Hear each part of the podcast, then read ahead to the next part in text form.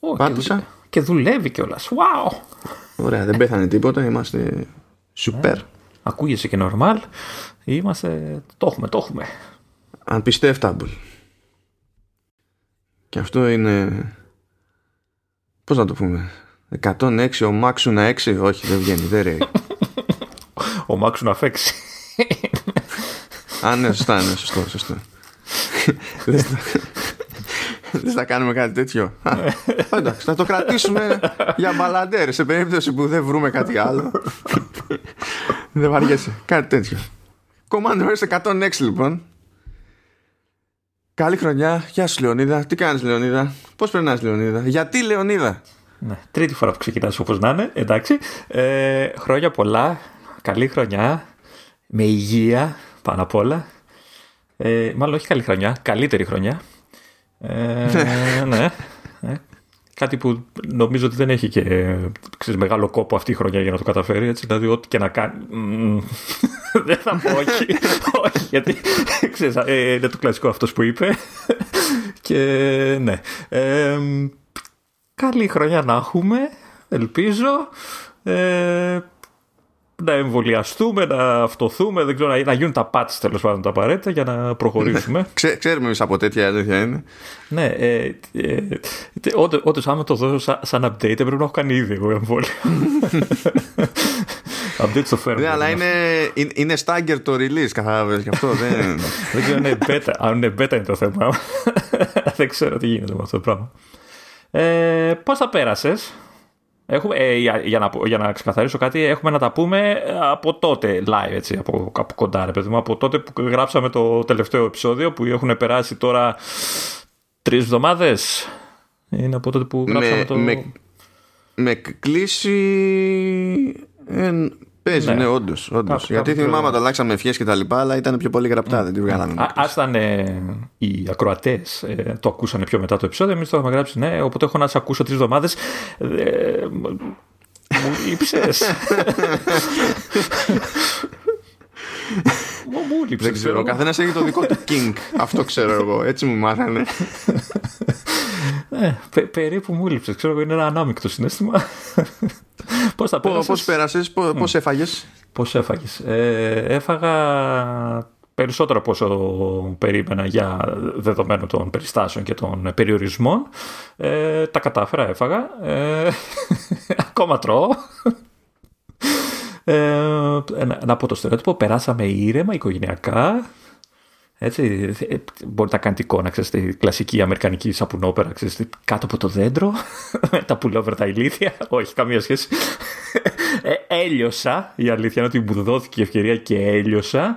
Ε, έλειωσα βέβαια όχι με Apple stuff, έλειωσα με gaming stuff. Ε, επιτέλους κατάφερα και έβγαλα το Assassin's Creed Origins. Αχ, Τι αγκάρια ήταν αυτή η θέα μου.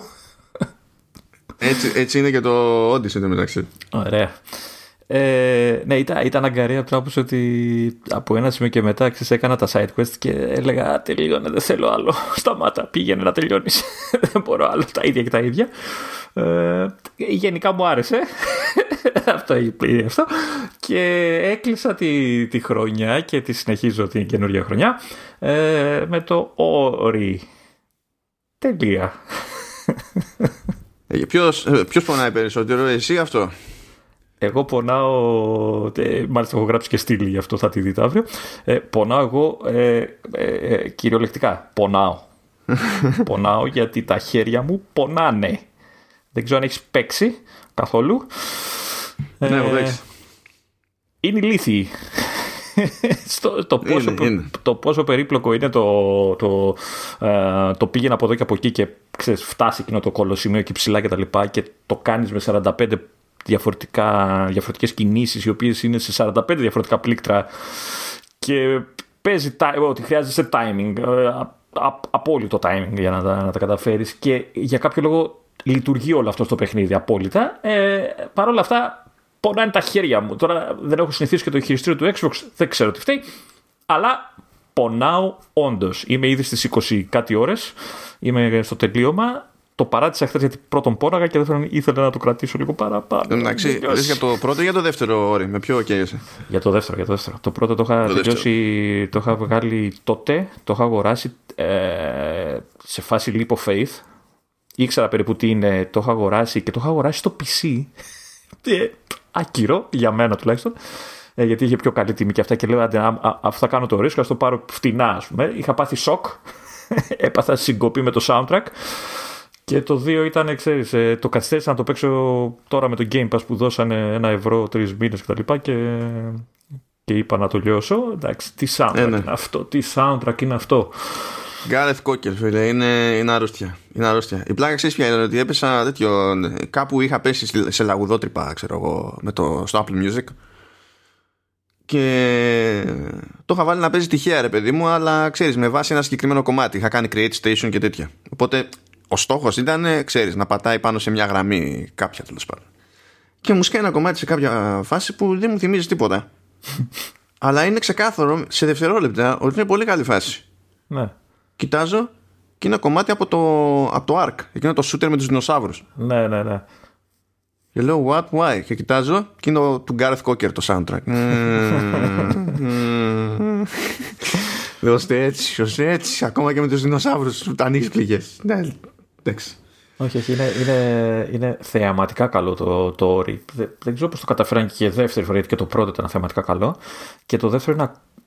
Α- α- Το πάει ακόμα περισσότερο. Είναι α- ακόμα πιο περίπλοκο. Ε, Είχα καιρό να, να παίξω τόσο περίπλοκο platform που όμως να μη σου σπάει ε, ε, τα νεύρα. Μμ. Πολύ. Τέλος πάντων, ναι. Ε, και, και, να, και να λειτουργεί όλο αυτό. Δηλαδή, και μόνο που έπρεπε να, να σημαδέψω το άλμπα μου ώστε να πέσω στον αέρα, ξέρεις, να υπολογίσω τη σφαίρα του άλλου, την οποία θα την κάνω lock για να την κάνω δεύτερη πλατφόρμα για να φτάσω πιο ψηλά και δεν συμμαζεύεται. Εντάξει, είναι, είναι απίστευτη η τύπη. Και κάπως έτσι ξεκινάει το, το vertical slice. Έτσι. Νομίζω κάπου σε κάποια φάση με ρώτησε ο, ο, ο Δημήτρης, ο Μπίζας του, του Oversteer για το όρι. Ε, μου λέει φαίνεται πάρα πολύ όμορφο να το παίξω. Λέω, ε, εξα, εξαρτάται. είναι, μου λέει είναι καλό. Ναι, ναι, ναι, είναι, είναι καλό. Ε, τότε δεν είναι τόσο απλή η απάντηση. ναι, δεν ξέρω ο άνθρωπος πόσο παίζει, πόσο έμπειρος είναι. Προφανώς πρέπει να παίζει. Ε, α, ε, ε, Εντάξει, εκείνος δίνει πόνο πα- πιο παραδοσιακά σε racing και τέτοια, ρε παιδί μου. Δεν νομίζω ότι είναι τόσο το platforming, ξέρεις. Ενώ εσύ είσαι, δεν ξέρω, δηλαδή ότι δεν θα τη γλίτωνες με αυτό το παιχνίδι. θα η έπεφτε α- στην Η δυσλακούβα. αλήθεια είναι ότι το λέω δύσκολο παιχνίδι έχει όντως μια δυσκολία, αλλά ε, δεν ξέρω αν αγγίζει το, το ukulele, το Impossible Lair. Ε, και, δεν- και μιλάω για το, για το μόνιμο, για το Impossible Lair που είναι στο τέλος και μπορείς να μπεις και να κάνεις ένα, είναι ένα ολόκληρο challenge το οποίο δεν έχω βγάλει, δεν έχω καταφέρει να βγάλω, το οποίο είναι απλά ηλίθιο, έτσι είναι άρρωστο, δεν βγαίνει. Το άλλο... Αφού το τουλάχιστον- λέει, impossible λέει, ρε φίλε, τι καταλαβαίνεις. όχι, είναι όντως, όντως Impossible Lair. Ε, μα, Ε, το όρι είναι πιο. Δεν μπορώ να το πεις βατό, αλλά το προ... δηλαδή αν, αν έχεις λίγο εμπειρία στα platform, το, το καταφέρνεις ρε παιδί μου σιγά σιγά. Μετά πρέπει ξέρεις, να κάτσεις λίγο να μελετήσεις το χάρτη που έχεις, δεν έχεις πάει κτλ. Οκ, αλλά το, το παλεύει. Το άλλο ήταν impossible όντως. vertical slice λοιπόν. Όχι, εγώ έπαιξα, αλλά ήθελα να ηρεμήσω. Οπότε, όπως έλεγα, όντως, έχω πει όντως σε vertical. Έπαιζα Twin Mirror, ε, Call of the Sea και το Brothers A Tale of Two Sons. Ήταν όλα χαλαρά. Χαλαρά. Γιατί δεν άντεχα άλλο. να φανταστείς, φύτρωσε κάπου το, το Cyberpunk και δεν με ένιαξε καν. Έτσι κι αλλιώς είχα υποσχεθεί στον εαυτό μου ότι πριν το πατσάρισμα για το νέο hardware δεν ασχολούμαι. Αλλά δεν είχα κάνει κίνηση για να το εξασφαλίσω. Δεν το ζήτησα ποτέ. Αυτά είναι. Πώς Δεν το κάνεις αγόρασα να το- ποτέ. Να το κάνω κι εγώ αυτό, πώς γίνεται; να μου έρχονται Δεν- έτσι. μου, μου ήρθε το μεταξύ από μεριά που δεν, δεν περίμενα να, μου- να μου έρθει. Δηλαδή δεν, ήτανε, ήτανε random. Απλά έσκασε ένα mail και ήταν έτσι. Και λέω καλή φάση. Ε, Θα, πε- μας λέμε για καλοκαιράκι. Έτσι μας πάει η κατάσταση. Ωραία. Κάτι άλλο να πω για τη φάση, επειδή, α, τη φάση με τις γιορτές, γιατί μια και το θυμήθηκα, Λεωνίδα. Τα είχαμε πει σε κάποια φάση. Και τηλεφωνικά.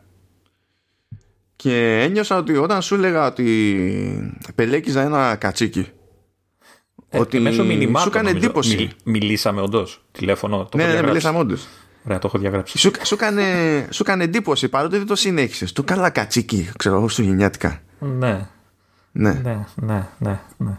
Γιατί έχει- ήθελες να μου πεις κάτι για γαλοπούλα; Ε, Ναι, ναι, ναι. Σε Αλλά ποια με- χώρα είστε κύριε; Ε, επίσης τώρα ε, το- την έχουμε καθιερώσει αλλά και, το- και τρώω αρκετά συχνά γαλοπούλα και σε διάφορες δηλαδή σε τύπου ζαμπόν ξέρεις, σε- για τόστ και τα λοιπά. Ε, το τρώω αυτό το πράγμα, αυτό το κρέας αλλά δεν έχω καταλάβει ποτέ γιατί υπάρχει αυτό το κρέας. Εντάξει ξέρω είναι υγιεινό, είναι δεν ξέρω εγώ τι. Ε, δεν τρώει αυτό το πράγμα, είναι άνοστο τελείως και σκληρό. Ε, εντάξει, είναι, είναι πολύ δύσκολο στο, τόσο στο ψήσιμο γιατί διαφορετικά μέρη του, του πτηνού, τε, πτηνού, τι να το, το κάνει τέλος πάντων. ναι, ε, έχουν άλλο στυλ κρέας, ρε παιδί μου, οπότε θέλει ιστορική και προδέρμ. Δεν είναι τυχαίο δηλαδή το ότι οι Αμερικανοί κα- το κάνουν ολόκληρη ιστορία το ποιος είναι ο μάγκας ψήστη στη Γαλόπουλα. Ναι. Ε, εγώ πάντως... Είναι, είναι όντως δύσκολο. Εμείς στα πλαίσια της οικογένειας, της ευρύτερης οικογένειας, ε, εδώ και μερικά χρόνια το έχουμε εξελίξει το, το ζήτημα Χριστούγε, Χριστούγεννα και Γαλοπούλα. Ε, έχουμε διαγράψει τη Γαλοπούλα από το μενού, γιατί έμενε, δεν την έτρωγε σχεδόν κανείς. Ε, και έχουμε κρατήσει απλά τη γέμιση, η οποία βέβαια είναι θεϊκή. Ε, αυτό, ναι, εντάξει. Okay, δεκτό, Οπότε δεκτό. φτιάχνουμε, φτιάχνουμε ε, χριστουγεννιάτικη γέμιση. Τελεία. και, πολλ- και πολλά άλλα βέβαια, εντάξει. Γεμιστή γαλοπούλα, ανευγανοπούλα. Ε, Ναι, ε, π- πώς μπορώ να το πεις αυτό; Γέμιση χωρίς να πηγεμίζει, ξέρω εγώ. Γε... Συγγνώμη γι' αυτό. Α, γέμιση απούλωτη. Κοίτα, μια, μια, φορά, μια φορά πρέπει να, πάθω, να κάνω κι εγώ ζημιά, έτσι. Εντάξει, είπαμε. Δηλαδή, Ρε, φίλε, εντάξει, αποκλειστικότητα. κάτσε. Νομίζω κόλλησε ο Μακ, περίμενε. Ε, θα ξεκινήσουμε το Command S ή θα Θα συνεχίσουμε ξεκινήσουμε με- γιατί σε βλέπω, σε, βλέπω ότι είσαι κεφάτος, Λεωνίδα. Πρέπει όντως να σου έλειψα. Καλά, μην παίρνεις ε, αέρα. Οπότε, οπότε εντάξει, θα φροντίσω να προχωρήσω με όλα τα συγκλονιστικά θέματα, διότι εκ των πραγμάτων εντάξει, ε, έκατσε λίγο η επικαιρότητα στο, στο μεσοδιάστημα αυτό. Αν και αρχίσανε να φυτρώνουν κλασικά άπειρες φήμες εδώ και εκεί και παραπέρα και ο καθένας λέει το μακρύ του και το κοντό του. Που α, στην αρχή άρχισα να τις μαζεύω, λέω πώ να τις σχολιάσουμε. Μετά, μετά απλά κουράστηκα.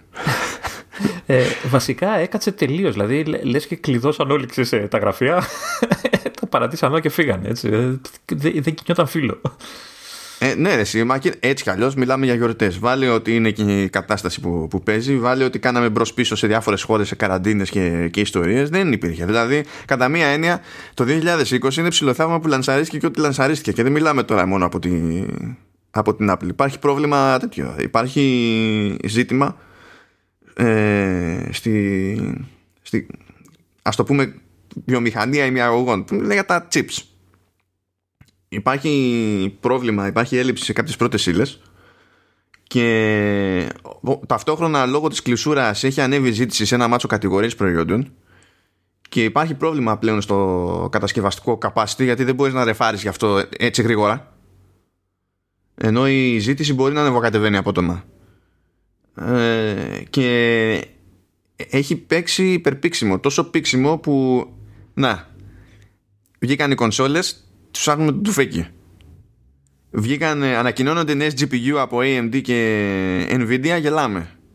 Ψάχνουμε το τουφέκι ε, ε, η, η Apple έχει ξεκάθαρα ζήτημα με, ε, με iPhone 12 παρότι φαίνεται να έχει πουλήσει περισσότερα από πέρυσι αλλά και πάλι έχει ζήτημα. Δεν μπορεί να φτιάξει αυτά που χρειάζεται να φτιάξει.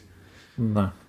Σε αυτό το, σε αυτό το στάδιο. Παρότι έσπασε και το λανσάρισμα έτσι, έβγαλε τα δύο μοντέλα ε, τον ένα μήνα, τα άλλα δύο μοντέλα τον άλλο μήνα και πάει λέγοντας, ξέρω εγώ. Ε, και έχει φτάσει το, σημ- σε τέτοιο σημείο η κατάσταση, ας πούμε, που αρχίζει και αγγίζει την αυτοκινητοβιομηχανία το πρόβλημα αυτό. Οκ. Οπότε πε- γενικά Α, ξυπνήσανε το μεταξύ στο PC, ξυπνήσανε πάλι οι, οι, οι miners ε, τα κρυπτονομίσματα, πράγμα που σημαίνει ότι αυτό συνήθως μεταφράζεται σε αυξημένη ζήτηση για, για GPU. που δεν έχουν καμία σχέση με gaming αλλά τις θέλουν για πιο γρήγορο mining και εντάξει, δηλαδή αναμένεται και ε, η τροφοδοσία της αγοράς σε διάφορα πράγματα να είναι δύσκολη για τεχνολογικά προϊόντα που μιλάμε τώρα έτσι και αναμένεται να ανεβούν και οι τιμές σε διάφορα πράγματα που τέλος πάντων τους παίρνει να ανεβάσουν η τιμή. Πράγμα που μου θύμισε μια άσχετη πληροφορία λέει ότι υπολογίζεται χωρίς προφανώς το κόστος μαρκεταρίσματος και τα λοιπά έτσι μόνο μιλάμε για bill of materials ότι ε, κατά μέσο όρο τα 12 για τα iPhone ε, έχουν κόστος υλικών περίπου 21% υψηλότερο από τα 11 Άρα κοστίζουν 10 ευρώ αντί για 8 ξέρω δεν είναι έτσι, γιατί νομίζω βγαίνει, άμα τα βάλεις όλα μαζί και ειδικά σε κάτι Pro Max, βγαίνουν ξέρω εγώ 5-5,5 εκατοστάρικα, κάτι τέτοιο. Αυτό δεν είναι, και αυτά είναι μόνο τα υλικά, έτσι. Mm. Είναι, είναι μόνο τα, χωρίς να ε, πεις πληρώνω για τη, συνερμο, για τη συναρμολόγηση, πληρώνω για τις μεταφορές, πληρώνω για τη διαφήμιση, πληρώνω για οτιδήποτε. Χωρίς, χωρίς, χωρίς. Και γιατί δεν το πουλάει 560, δηλαδή δεν το καταλαβαίνω αυτό. Η Apple φταίει, έτσι. Ε, ναι, γιατί εντάξει, σαν τα, σαν τα μήλα δεν είναι και αυτό. Σίγουρα εύκολο. Είναι. Τι, πόσο μακριά θα τα πάει να τα πουλήσει, δηλαδή τι μεταφορικά έχει, δεν κατάλαβα. Βασικά 5,55 πρέπει να το κάνει, αλλά εντάξει. Άντε, και μετά ξέρεις, ξαφνικά καταλαβαίνεις ακόμη περισσότερο γιατί είναι αυτή η χρονιά που κόπηκαν οι φορτιστές. και, διάφορα άλλα τέτοια είναι γιατί. υπάρχει, μια πίεση, βράδερφε. Έτσι, έτσι όπως τα κάνανε, βέβαια, θα, ε, κάποια στιγμή θα έχουμε συσκευές και δεν θα ξέρουμε πώς να τις φορτίσουμε. Έτσι. δεν θα υπάρχει τίποτα από μπρίζες στην αγορά. Καλά πάντως με τα τηλέφωνα, πες πάει και έρχεται, ξέρω εγώ. Αυτό που δεν μπορώ να συλλάβω, δεν θυμάμαι αν το είχαμε προλάβει να το σχολιάσουμε σε άλλο επεισόδιο. Αυτό που δεν μπορώ να συλλάβω είναι πώς μπορεί να σου ε, πουλάει φορτιστή, το φορτιστή των, τον MagSafe. Mm. Και να είναι μόνο με το καλώδιο μέσα, να μην είναι μετασχηματιστής. και λες, ρε φίλε, υποτίθεται ότι αγοράζω φορτιστή. Ναι, εντάξει. Δηλαδή, ωραία, δεν μου το έβαλες στο τηλέφωνο. OK, okay, ξέρω εγώ, γλιτώνεις εσύ λεφτά, μπλα μπλα και το περιβάλλον. Είναι ένα συνδυασμός, χωρίζουμε τον πόνο στη μέση, ξέρω εγώ και ό,τι να είναι. Αγοράζω φορτιστή και δεν βάζεις το μετασχηματιστή μέσα. Εν τω μεταξύ, αγοράζω φορτιστή που τον χρεώνει 130 δολάρια και δεν έχει μέσα το μετασχηματιστή. Και αγοράζει HomePod Mini που τον χρεώνει 100 δολάρια και έχει μέσα. Εσύ δεν καταλαβαίνω τι σημαίνει. Δηλαδή, αποφασίστε, ξέρω εγώ, τι, τι παίζει εδώ μέσα. Κάπως να συνεννοηθούμε, ξέρω εγώ. Ε, ε, διάβαζα πότε ήταν χθες. Ε, ε, δεν θυμάμαι το site τώρα. Ε, κάνανε και καλά μια πρώτη παρουσίαση ενός καινούριου ε, καινούργια βάσης φορτιστή, δηλαδή αυτά τα σαν επιπλάκια που είναι που τα ακουμπάς πάνω τα, το κινητό ε, για να το φορτίζεις στο γραφείο κτλ. Ε, και ήταν, δεν θυμάμαι ποια εταιρεία κτλ. Και, και έλεγε, έλεγε κατευθείαν, είναι ακριβό, ξέρεις. Αλλά λέει, δεν είναι ακριβό παραδοσιακά γιατί η εταιρεία αυτή βγάζει ακριβά προϊόντα, γιατί είναι ξέρω, ξύλινο και δεν ξέρω εγώ κτλ. Φταίει και λίγο η Apple, λέει, γιατί είναι, είναι από τις πρώτες βάσεις που είναι MagSafe. Αλλά για να το χρησιμοποιήσεις, παίρνεις το, το πράγμα αυτό που κοστίζει όσο κοστίζει και μετά πρέπει να αγοράσεις MagSafe. ναι, αλλά άμα αγοράσεις MagSafe πρέπει να αγοράσεις και μπρίζα. Οπότε όλα μαζί για να πάρεις μια βάση σου βγαίνει, ξέρω εγώ, έλεγε ένα 170 δολάρια. Λέει, δεν ξέρω τι, αν λειτουργεί αυτό το πράγμα. ναι, δεν είναι. Καλά, γενικά η όλη φάση με την ασύρματη φόρτιση είναι, είναι super άχαρο concept. Εξακολουθώ να μη συγκινούμαι. Πρέπει να γίνουν και άλλα βήματα. Αλλά αφού φτάσαμε, φτάσαμε στη συγκίνηση Ας προσποιηθώ ότι βγάζει νόημα αυτή η μετάβαση που θα κάνω τώρα να, να πω ότι τα πρώτα δύο links δεν έχουν νόημα να τα έχεις βάλει έτσι Λοιπόν, ε, το, το, το, πρώτο το έχω βάλει για την τιμή των όπλων. Το δεύτερο το έχω βάλει για την πάρτι τους. Ναι, το λοιπόν. κατάλαβα, το κατάλαβα από την στιγμή που το είδα. Λέω τον μπιπ. το έβαλε για να με πήξει. Λοιπόν, λοιπόν, ξεκινάμε έτσι ήρεμα, ήρεμα. Ε, λοιπόν, στο, στην υπηρεσία Apple Fitness Plus που δεν υφίσταται στη, στην Ελλάδα υποτίθεται ότι μέσα σε όλα ετοιμάζονται και playlists που συνοδεύουν τις οδηγίες για την προπόνηση κτλ. Αυτά τα playlists ε, υπάρχουν όμως και στο Apple Music και πλέον διατίθενται κανονικά οπότε αν κάποιος θέλει να τα χρησιμοποιήσει επειδή τον βολεύουν σε ειδικές προπονήσεις άσχετα με το ότι δεν έχουν καμία σχέση με κάποια άλλη υπηρεσία όπως το Fitness Plus μπορεί να πετύχει και κανονικά στο Apple Music αυτές που θέλει και να κάνει τα κουμάντα του Γενικά ψάξτε για Fitness Plus ή Fitness Plus Studio Series που λέει και τέλος πάντων θα φτάσετε εκεί πέρα. Δεν υπάρχει κάποιος εύκολος τρόπος να κάποιο πιο προφανές σημείο γιατί δεν ξέρω γιατί. που να μην ξέρει κανένας γιατί. Αλλά ας αφήσουμε αυτό το μυστήριο ως έχει. Πάμε στο επόμενο. Που αυτό όπως είπαμε είναι για την πάρτι σου. Πήγε τόσο καλά το, το Magical Christmas Special με τη Μαρέα Κάρη Λεωνίδα που ψάχνονται να κάνουν follow-up για του χρόνου. Ναι, εγώ φταίω. Δεν έχει σημασία που δεν πήρε καλές κριτικές. Σημασία έχει ότι ότι κατάφερε να είναι νούμερο ένα σε Apple TV Plus, έτσι, προφανώς, ε, για εκείνη την περίοδο, σε πάνω από 100 χώρες. Ναι, το ότι δεν είχε τίποτα άλλο να δεις σε εκείνη την περίοδο, ένα. ναι, ναι, ναι, ούτε για μένα είχε κάτι άλλο, αλλά δεν πάτησα play. Ναι. είπα, εγώ φταίω που πάτησα γιατί ήμουνα, είπα να το παίξω επαγγελματίας για να έχω μια άποψη να κρίνω και είδα το μισό. Οπότε λογικά πρέπει να θεωρηθεί ως view αυτό. εγώ φταίω. Και το κόστος παραγωγής αυτού του special λέει, ήταν 4 εκατομμύρια λίρες που για τέτοια ιστορία τώρα και για τέτοιο reach είναι ψίχουλα. Γιατί ξέρεις τώρα, τα 4 εκατομμύρια λίρες, τα 3,5 ήταν η αμοιβή της Κάρε, ξέρω εγώ. Ναι, και τα μισά ήταν το make-up της. ναι, κάτι τέτοιο. κάτι ναι. τέτοιο. Ναι, οπότε καταλαβαίνεις ότι έχουμε μια συνεχιζόμενη ασύμετρη απειλή. Θα μας απασχολήσει και στο τέλος αυτού του έτους. Το οποίο Όχι, έτος, δεν θα μας απασχολήσει. Δεν θα ξανακάνω το λάθος. Εσύ το είδες μεταξύ σωστά. Εγώ δεν τον πάτησα, ποτέ πλέον. Είδα, σου είπα, είδα τα πρώτα 20 λεπτά με το ζόρι γιατί έλεγα θα με εξετάσεις στο επόμενο επεισόδιο και πρέπει να ξέρω. ναι, ναι, ναι. Αλλά δεν άντεξα, φίλε. Δεν άντεξα καθόλου. Ωραία, για να πούμε έτσι κάτι πιο, πιο καλό. Ε, η, η Apple έκανε μια συμφωνία εκεί πέρα ε, για να αναλάβει τη, την παραγωγή ενός sci-fi project που κανείς δεν ξέρει περί τίνος πρόκειται αλλά στην ουσία είναι δημιούργημα των Andy Samberg, Andy Sierra, Noah Hawley και, και Ben Stiller τώρα αυτό όλα μπορεί να ακούγεται λίγο παράξενο ε, αλλά το δίδυμο που φαντάζονται όλοι τέλος πάντων ότι έπαιξε ρόλο σε τέτοιου είδους business και τέτοιου είδους ενδιαφέρον ήταν Andy Samberg και Andy Sierra διότι προέρχονται από το, από το Palm Springs που ήταν η τελευταία τους δουλειά που είναι, είναι μικρή παραγωγή. Έπαιζε ο Andy Samberg και έπαιζε και η Κριστίνα Μιλιώτη που καμία σχέση δεν, δεν είναι Ελληνίδα απλά λέω okay. ε, και τέλος πάντων αυτό πήγε πάρα πολύ καλά σε κριτικές, πάρα πάρα πολύ καλά.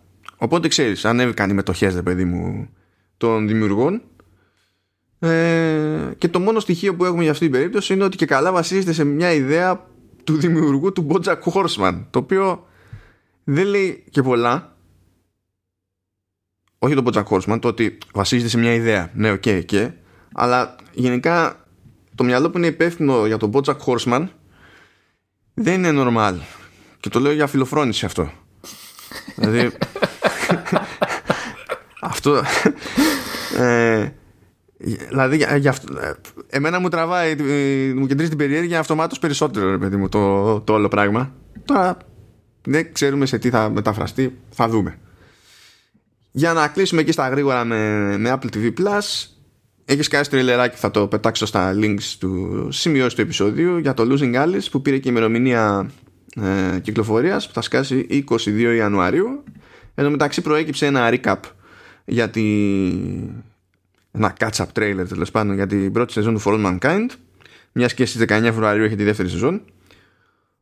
Οπότε θα σας περιμένουν τα links εκεί χάμω στις σημειώσεις και για έτσι κλείσιμο στα τον, στα τον TV ό,τι και αν σημαίνει αυτό σε κάθε περίπτωση Ξεκινά λέει η αναβάθμιση τηλεοράσεων LG του 2018 ε, για υποστήριξη AirPlay 2 και, και HomeKit.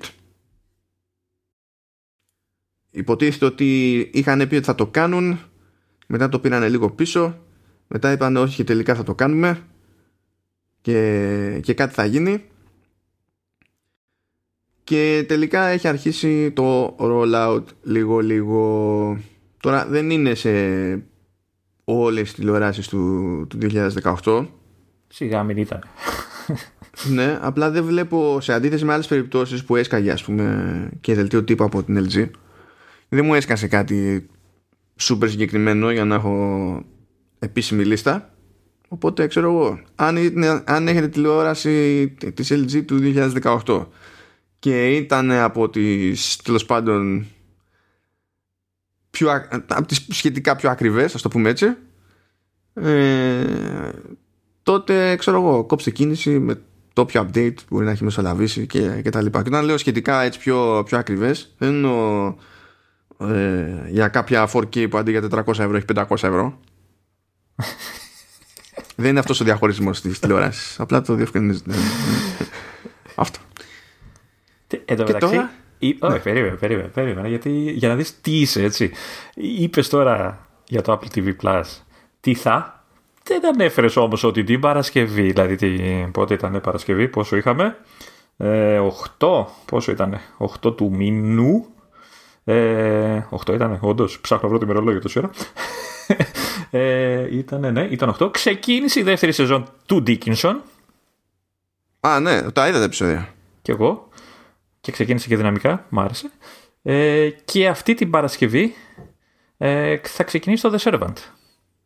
Ναι, ναι, ναι. Η δεύτερη ίσω. Καλά, για το The Servant έχουμε πει Έχουμε πει βασικά ημερομηνίες για αυτά. Εντάξει, αυτό, τα, τα, αυτό. τα υπενθυμίζω γιατί όλο λέμε τα θα και δεν λέμε αυτά που τρέχουν. το Dickinson Dickinson το μεταξύ, σαν, σαν καλή μαζόχα το βλέπω στο τηλέφωνο γιατί είναι ο μόνος τρόπος να έχω Soy HDR κάπου. Ε, μπας καλά. Δεν πας καλά, εντάξει. Ε, τι το πήρα μεγάλο, ρε φίλε, ξέρω εγώ να το κάνω. ναι, έχουν βγει τα πρώτα τρία επεισόδια στο Dickinson. Ε, το Servant δεν ξέρω αν θα ακολουθήσει το, την ίδια λογική. Λογικά κάτι το θα κάνει. Ε, αυτά για Apple TV, έτσι να τα θυμίσουμε και αυτά. Θες να, να πάμε στο Apple Arcade τώρα εσύ, έτσι; Εσύ του είναι. Ναι. Τι δεν είναι; Ναι. Ε, κυκλοφόρησε το Oceanhorn Chronos Dungeon. Ε, ναι. Το οποίο είναι sequel του Oceanhorn, δεν θυμάμαι, 2. δεν θυμάμαι πώς λέγεται, είναι, ναι. Είναι, είναι sequel όντως. Ναι, υποτίθεται είναι 200 χρόνια μετά. Ναι, αλλά συνεχίζει το story, απλά το έχουν σαν δικαιολογία του στυλ. Γι' αυτό το λόγο είναι στον ίδιο κόσμο. Τι Γιατί δεν τα έχω παίξει τα σοβαρά τα προηγούμενα δύο, γι' αυτό σε ρωτάω. Ε, έχεις αφιερώσει περισσότερο πολύ παλιά το ένα, το δύο το έχω ακόμα περιμένει γιατί δεν έχω μηχάνημα να το παίξω. Ε, τι να σου πω, έτσι λένε. 200 χρόνια μετά.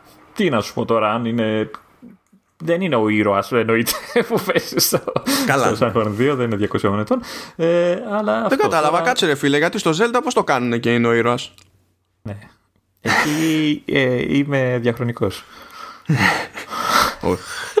δεν, δεν θα το πιάσει αυτό το κοινό μας και καλά κάνει και είστε τυχεροί που δεν το πιάνετε αυτό. Είστε τυχεροί. Είστε τυχεροί. Ακούτε, πιστέψτε με. Αν είναι να με πιστέψετε για ένα πράγμα σε αυτή τη ζωή, πιστέψτε με γι' αυτό. Και κοίτα. Μπορούμε να τα αναλύσουμε αυτές. τι καλά που δεν είναι ο Ηλίας μαζί μας σε αυτό το επεισόδιο.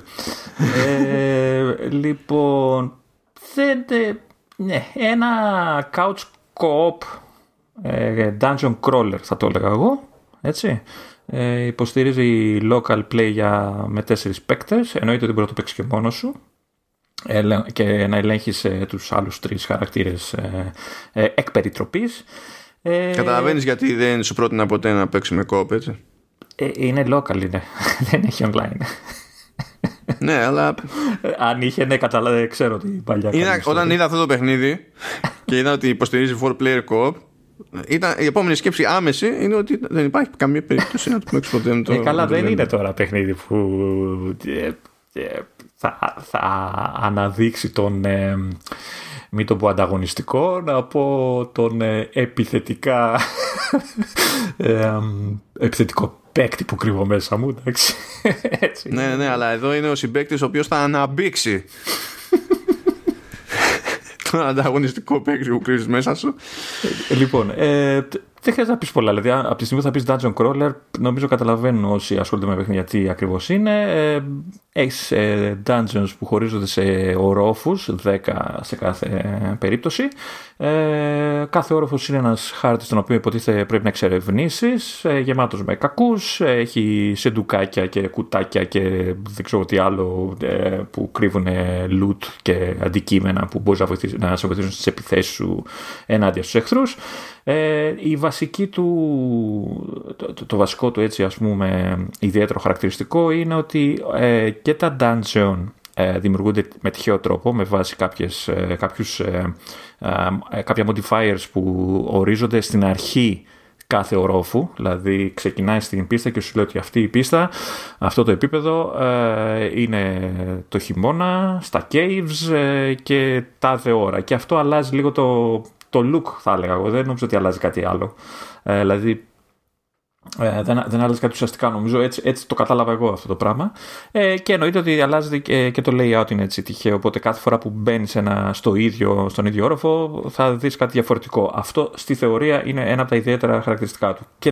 Από ό,τι είδα όμως έχει τέσσερα βασικά είδη ε, τέλος πάντων περιβάλλοντος και τα χρησιμοποιεί πάντα. Δηλαδή διαλέγεις την τύχη από αυτά τα τέσσερα, σαν, σαν στυλ. Αν είναι, ξέρω εγώ, βουνό, αν είναι σπηλιά, ξέρω εγώ τι διάλογο, δεν θυμάμαι τι ήταν. Και το, είναι το πρώτο βασικό modifier αυτό. Ναι, ναι. Και ναι. μετά χτίζει με βάση αυτό. Ναι, ας πούμε, έπαιζα τώρα λίγο πριν ξεκινήσουμε. Ε, το ένας όροφος, το δεύτερο dungeon, ε, ήταν το χειμώνα, οπότε υποτίθεται χιόνιζε. Α το πούμε κάπως έτσι. Ε, η ίδια λογική παίζει και στους χαρακτήρες. Ε, δηλαδή υπάρχουν, υπάρχουν κάποια τυχαία modifiers που ορίζονται στον κάθε ένα, δηλαδή άλλος είναι charmed, άλλος είναι unlucky, άλλος είναι δεν ξέρω εγώ τι blessed, τα οποία επηρεάζουν ε, διάφορα ξέρεις, ε, στοιχεία του χαρακτήρα. Δηλαδή, ξέρω εγώ, ε, κάποιος χαρακτήρας ανάλογα με το, με το χαρακτηρισμό του, ε, μπορεί να βρίσκει πιο εύκολα κάποια αντικείμενα ή να κάνει, να, να, να κάνει heal τον εαυτό του αυτόματα ή ξέρω εγώ, να είναι καταραμένος ή ατυχώς και να μην βρίσκει τίποτα ή να, να βρίσκει πιο πολλά λεφτά ανάλογα με το τι του έχει αναθέσει το, το, το, το σύστημα ας πούμε. Ε, αυτά τα δύο είναι τα βασικά ε, χαρακτηριστικά του παιχνιδιού. Ε, το άλλο που ψηλοδιαφημίζουν ότι έχει, είναι ε, τα γραφικά είναι σε στήλη 16-bit, εποχής 16-bit, έτσι, ξέρεις, λίγο πιξελιασμένα κτλ. Είναι top-down ε, ε, η, η, οπτική της κάμερας, ε, δυσδιάστατο δηλαδή ουσιαστικά. Θυμίζει, θα το πω εγώ αυτό τώρα και ας πέσει η φωτιά να με κάψει, λίγο τα παλιά Zelda. Ε, σαν από άποψη κάμερας, ξέρω Από και, άποψη κάμερας, ναι. ναι. Και, και, και θα, ε, θα θέλανε γιατί γενικά έχουν μια αγάπη με τη σειρά και τα προηγούμενα έχουν είχαν θέμ, ε, σχέση με τα, με τα Zelda. Θα θέλανε, αλλά δεν... δεν και στην τελική το Zelda δεν είναι ορισμό του Dungeon Crawler ενώ εδώ πέρα είναι, είναι κατά μία έννοια είναι πολύ το πιου πιου δεν είναι ότι θα κάνεις μια ανάπαυλα πόσο έπαιξα δηλαδή και θα πετύχεις κανένα γρίφο να πεις ναι. να κάνω καμιά εξυπνάδα κάπου, κάπου διάβαζα ότι είναι και roguelike αλλά δεν πήρα χαμπάρι κάτι τέτοιο ότι δηλαδή άμα χάσεις δεν, χάνεις τα αντικείμενα που αλλά δεν ξέρω κιόλας. Ε, δεν το λένε οι ίδιοι, βέβαια το είδα σε κάποια άλλα κείμενα. Ε, και αυτό που είδα είναι ότι άμα χάσεις κάποιο χαρακτήρα, μέχρι να τελειώσει το επίπεδο δεν μπορείς, δηλαδή εκτός αν βρεις κάποιο item, ξέρω εγώ, δεν μπορείς να το κάνεις revive. Και όταν πεθαίνει αυτός ο χαρακτήρας, αν είχε equipped κάποιο item, τότε αυτό μένει πίσω του. Οπότε μπορείς να το πάρεις με τον άλλο χαρακτήρα που σου έχει μείνει, ξέρω εγώ. Αυτό είδα εγώ στην πράξη. Δεν ξέρω αν αυτό κάπως είναι. OK. Okay. Να, εντάξει. Ε, αυτό που θέλω να πω εγώ είναι ότι δεν καταλαβαίνω ποιο είναι το νόημα του παιχνιδιού. Εντάξει, στόχος είναι υποτίθεται να φτάσει στο τέλος του τελευταίου dungeon και να βρεις τη μαγική κλεψίδρα που θα ισιώσει το χρόνο και δεν ξέρω εγώ τι και θα αποκαταστήσει την ιστορία κτλ. Ε, σαν παιχνίδι, σαν gameplay τώρα. Δεν ξέρω, επειδή ε, από ό,τι μου έπαιξες εσύ το πρώτο dungeon, εγώ έβγαλα και το δεύτερο. Είναι λίγο έως πάρα πολύ μονότονο. Λίγο ανούσιο. Δηλαδή παίζεις ένα χάρτη, κινείσαι από εδώ και από εκεί, σπάς εντούκια, βαράς εχθρούς οι οποίοι το AI δεν υπάρχει. Δηλαδή, Τίποτα, ε, απλά παίρνει, απλά ε, πέφτουν πάνω σου αυτό. Πέφτουν πάνω σου και η φάση είναι ότι πέφτουν πάνω σου ανεξαρτήτως το τι έχεις μπροστά σου. Δηλαδή, μπορεί να έχεις μια τάφρο με καρφιά και αυτοί απλά θα περάσουν πάνω από τα καρφιά, θα πεθάνουν πάνω στα καρφιά, γιατί τους επηρεάζει. Το οποίο είναι λίγο ε, τραγική, τραγική ηρωνία όταν είσαι σκελετός. Είσαι ήδη νεκρός, αλλά περνάς πάνω από κάτι καρφιά και ξαναπεθαίνεις. Ναι. Ε, και γενικά είναι λίγο, δηλαδή δεν έχει κάποιο στόχο μέσα στον όροφο. Δηλαδή να πεις ότι θα λύσω ας πούμε κάποιο γρίφο. Για να, για να το γυρίσω εκεί στο Zelda που λέγαμε πριν. Ε, ο, ο πιο γρίφος που έχω συναντήσει είναι ότι βρίσκεις μια κλειδωμένη πόρτα και παρακάτω βρίσκεις το κλειδί. Και γυρνάς. Ή... Ναι, το οποίο δεν σημαίνει και πολλά, διότι τα επίπεδα από ό,τι είδα είναι σχετικά μικρά. Οπότε δεν έχει πάρα πολλές εναλλακτικές διαδρομές. Είναι, είναι προφανείς οι διακλαδώσεις και μικρές συνήθως. Οπότε, αν είσαι τύπος που έτσι κι αλλιώς θα μόλις δει κάπου μια διχάλα θα πει Α πάω πρώτα από εδώ και μετά θα γυρίσω να πάω από εκεί. Είσαι, καταλήξεις να είσαι ήδη έτοιμος περισσότερες φορές. Ή αν δεν είσαι έτοιμος, αν πήγες στη μεριά που έχει την πόρτα και δεν έχει περάσει από το κλειδί, ξέρω εγώ, είναι τόσο γρήγορη στην πραγματικότητα η μανούβρα για να πάρεις το κλειδί που δεν είναι κανένα ζήτημα ιδιαίτερο. Να, να, να πω ότι ακόμα και ε, ας πούμε, σε κάθε όροφο υπάρχει μια σκάλα που υποτίθεται αυτή πρέπει να βρεις για να πας στον παρακάτω όροφο. Ακόμα και αυτό είναι διαδικαστικό, δεν έχει κάποια πρόκληση ότι ξέρω εγώ είναι κάπου δύσκολα χωμένη και πρέπει να ψάξω καλά για να τη βρω κτλ. Όχι, απλά... είναι απλά το τέλος του επίπεδου αυτό. Ναι, απλά κινείσαι στο χώρο, σπάσε ντούκια και πιθάρια, έτσι. Βαράς εχθρούς οι οποίοι έρχονται όλοι πάνω σου, σαν ηλίθιοι και τους βαράς και okay, εντάξει, χωρίς κάποια ιδιαίτερη πρόκληση. Εντάξει, κανένα δύο φορές μπορεί να σου πέσουν πολύ και να είναι και έτσι και το, ε, η παράμετρος του, του, της δυσκολίας λίγο πιο υψηλά και να σε φάνε, ας το πούμε. Αλλά εντάξει, ε, μονότονο. Και, και, και φαντάζομαι ότι, επειδή το παίξα μόνος μου, φαντάζομαι ότι όταν παίζουν και τέσσερις γίνεται ακόμα πιο εύκολο και ακόμα πιο μονότονο. Δεν νομίζω ότι κάνει κάτι. Δεν ξέρω αν έχει καμιά κλιμάκωση δυσκολίας σε αυτή την περίπτωση, γιατί καμιά φορά ξέρεις. Ναι. Μπορείς να το κάνεις. Δηλαδή, μάνι ε, μάνι, ρε παιδί μου, αν το, το πας γυφτικά, μπορείς να, να ανεβάσεις το, το damage. Το οποίο δεν σημαίνει ότι βελτίωσες κάτι στην πραγματικότητας. Απλά τέλος πάντων αναγκάζεις τον παίκτη να, να είναι πιο επιφυλακτικός. Παρότι έχει έξτρα άτομα. Αυτό με τη. Αυτή μια περίεργη τσαφινιά που έχει, που είναι με εκείνα τα αγάλματα. Ναι. Ε, υποτίθεται, συγγνώμη, υποτίθεται ότι σε κάθε όροφο υπάρχει ένα, ένα μυστικό section ε, κάποιοι τείχοι που δεν είναι τείχοι, ουσιαστικά με το που πας να τους πλησιάσεις, εξαφανίζονται και ανακαλύπτεται σε μια είναι μυστική. είναι μια μυστική δίωδος, ας το πούμε. Και εκεί συνήθως, ε, και εκεί μάλλον βρίσκεις ένα άγαλμα το οποίο πληρώνοντάς το σου μειώνει το επίπεδο δυσκολίας του, του συγκεκριμένου ορόφου που βρίσκεσαι. Το πρόβλημα είναι ότι ζητάει 600 νομίσματα τη φορά για να κάνεις αυτό το πράγμα για να μαζέψεις 600 νομίσματα σε αυτό το παιχνίδι, πρέπει συνήθως να βγάλεις όλο τον dungeon και αν. Γιατί αυτά που σου αφήνουν πίσω οι εχθροί συνήθως είναι ένα έως 50 έχω πάρει από εχθρούς. Και δεν ξέρω πόσο νόημα έχει όλο αυτό το πράγμα που κάνανε. Ε, κοίτα, έτσι όπως το πήγα εγώ σε όλο τον dungeon, που ε, έχω βγάλει ένα dungeon, έτσι. Ε, ήμουν σίγουρα σε θέση να το χρησιμοποιήσω αυτό, δηλαδή με βάση τα νομίσματα που μάζευα, να το χρησιμοποιήσω αυτό δύο φορές Τυχερό είσαι. σω σε βοηθούσε το. Δεν τα λένε αυτά για μένα, Λεωνίδας. Παρακαλώ. Δηλαδή, δεν έχεις μάθει τίποτα. σω έπαιζες με χαρακτήρα που να τράβαγε νομίσματα, ξέρεις, να είχε αυτό το modifier, παιδί μου. Ναι, μπορεί. Ε, αλλά εγώ αυτό που δεν καταλάβω, γιατί κάθε φορά που πηγαίνεις σε επόμενο επίπεδο του dungeon, σου δείχνει ρε παιδί μου ότι. Α, και καλά ανεβαίνει η δυσκολία. Πώς, δεν θυμάμαι πώς το, τι όρο ε, χρησιμοποιεί. Risk. Risk, ωραία. Ε, για μένα δεν πώς αφηνίζεται ακριβώς σε τι μεταφράζεται αυτό. Δηλαδή βλέπω ένα νούμερο ας πούμε και ε, πέραν το ότι το πηγαίνω πάνω σημαίνει πιο δύσκολο ή πηγαίνω κάτω σημαίνει πιο εύκολο δεν είμαι, δεν, έπαιζα και δεν ήμουν σίγουρος σε τι αντιστοιχεί στη, ναι. στην πράξη και αλήθεια είναι ότι τουλάχιστον σε αυτό το πρώτο dungeon δεν είναι δύσκολο το παιχνίδι Δηλαδή, μία φορά που έδειξα την δυσκολία, την έδειξα απλά για να δω, ξέρεις, αν όντως κάνει ο μηχανισμός αυτό που φαντάζομαι. Ναι, ναι, ναι. αυτό. Ε, η, η, μόνη φορά που δυσκολεύει λίγο το, τα πράγματα, τουλάχιστον στα δύο dungeons που έχω παίξει, είναι όταν ε, σκάσει σε όροφο που οι εχθροί από πάνω τους έχουν κάποιο κάτι σαν νεκροκεφαλή, κάτι έχουν ε, εμφανίζεται από πάνω τους, που δείχνει ότι έχουν λίγο πιο πολλά hit points ουσιαστικά. Mm. Και εκεί λίγο ζοριζά, αλλά αυτό το, εμένα μου το εμφάνιζε λίγο τυχαία. Δεν ξέρω τι, πιο modifier ας πούμε, του επίπεδου, του χαρακτήρα ήταν που το επηρέαζε αυτό το πράγμα.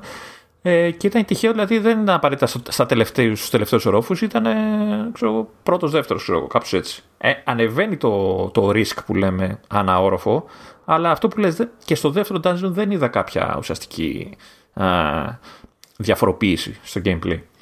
Ε, να, να κλείσω με τα boss, έχω δει δύο Το ένα ήταν, OK, welcome to 1980, ξέρω εγώ, κάπως έτσι. το πρώτο, φαντάζομαι, τη σαν ποδαρούσα. Ναι, ναι, το Centipede, ας πούμε, έτσι, θυμήθηκα τα arcade. που λίγο να έχεις παίξει πιο παλιά, ξέρεις πώς να το βγάλεις κατευθείαν, OK, εντάξει κτλ. Το μόνο που σε, που σε δυσκολεύει είναι ότι κινείται λίγο περίεργα, οπότε μπορεί να σε χτυπήσει όπως κινείται κτλ. Και, και πρέπει να τα αποφεύγεις. Το δεύτερο dungeon είναι ένας δράκος, ο οποίος είναι θεωρητικά πιο ακίνητος από τον πρώτο. είναι, κουνείται πιο αργά. Ναι, εντάξει, βαράει, έχει μια δυνατή επίθεση. Ε, τον έβγαλα άνετα με, με την τοξοβόλο. Ε, καθόταν, ξέρεις, καθόμουν μακριά και όποτε ερχόταν πιο κοντά έφευγα. Εντάξει, δεν, δεν. Μου φάνηκε πολύ ανούσιο το παιχνίδι, πολύ μονότονο. Δεν ξέρω πώς φάνηκε σένα. Κοίτα, εγώ νομίζω ότι χώθηκε από τη μία για να πώς να σου πω, ρε παιδί μου, να επεκταθεί η παρουσία του, του ως αγχωνός brand mm-hmm. Το οποίο δεν ήταν super duper ανάγκη του Apple Arcade γιατί έχει ήδη το Ocean 2 το οποίο εντάξει είναι και άλλο στο παιχνίδι που τα λέμε και σίγουρα πιο μυστήρια, πιο ακριβή παραγωγή, ας το θέσουμε έτσι. Ε, και απ' την άλλη, επειδή νομίζω ότι δεν υπάρχει κάποιο τόσο καθαρό dungeon crawler στο, στο arcade. Είναι και το Cat Quest. Που είναι είναι και το, το κάτω στο μεταξύ έχει, έχει, έχει, έχει φάσει το παιχνίδι. Ναι, ναι είναι πιο καλό. Είναι όντως πολύ καλύτερο. Το Cat Quest είχε πλάκα το μεταξύ γιατί το πρώτο έπαιξα σε, σε Gamescom το Cat Quest 2. Είχα ένα hands-on και το είχα δοκιμάσει. Και τότε όλα, που, όλα του hands-on ήταν σε Switch. Και είχε πλάκα διότι ναι, προφανώς ετοιμαζόταν αυτό και για Switch, αλλά καταλήξαμε να το βλέπουμε πρώτα σε, σε Apple Arcade από τότε μέχρι σήμερα. Ήταν. αλλά αντάλλον. Αλλά ε, όντως το Cat Quest, το, δηλαδή και το, καλά, και το 1 και το 2, αλλά το 2 είναι μόνο στο Arcade, έχει, έχει πλάκα, είναι καλή φάση. Μιας και το θύμισες. ε, λοιπόν, να, να κάνω ένα jump τώρα, έτσι, να, γιατί έχω Ήθελα να συζητήσουμε κάτι για το arcade. Ω, πλατφορμερά είπε θα κάνω jump. Ω, για. Ε, ένα θα σου πω για να, για να γυρίσω λίγο στο story. Αγόρασα triple jump στο story. το οποίο βέβαια περιπλέκει τα πράγματα ακόμα περισσότερο, αλλά εντάξει, τέλος πάντων. Okay. Άλλη μου. Ε, λοιπόν, να, να, να σου πω ότι μου φάνηκε λίγο περίεργο όλο αυτό το καιρό που. το, το περίοδο των Χριστουγέννων κτλ.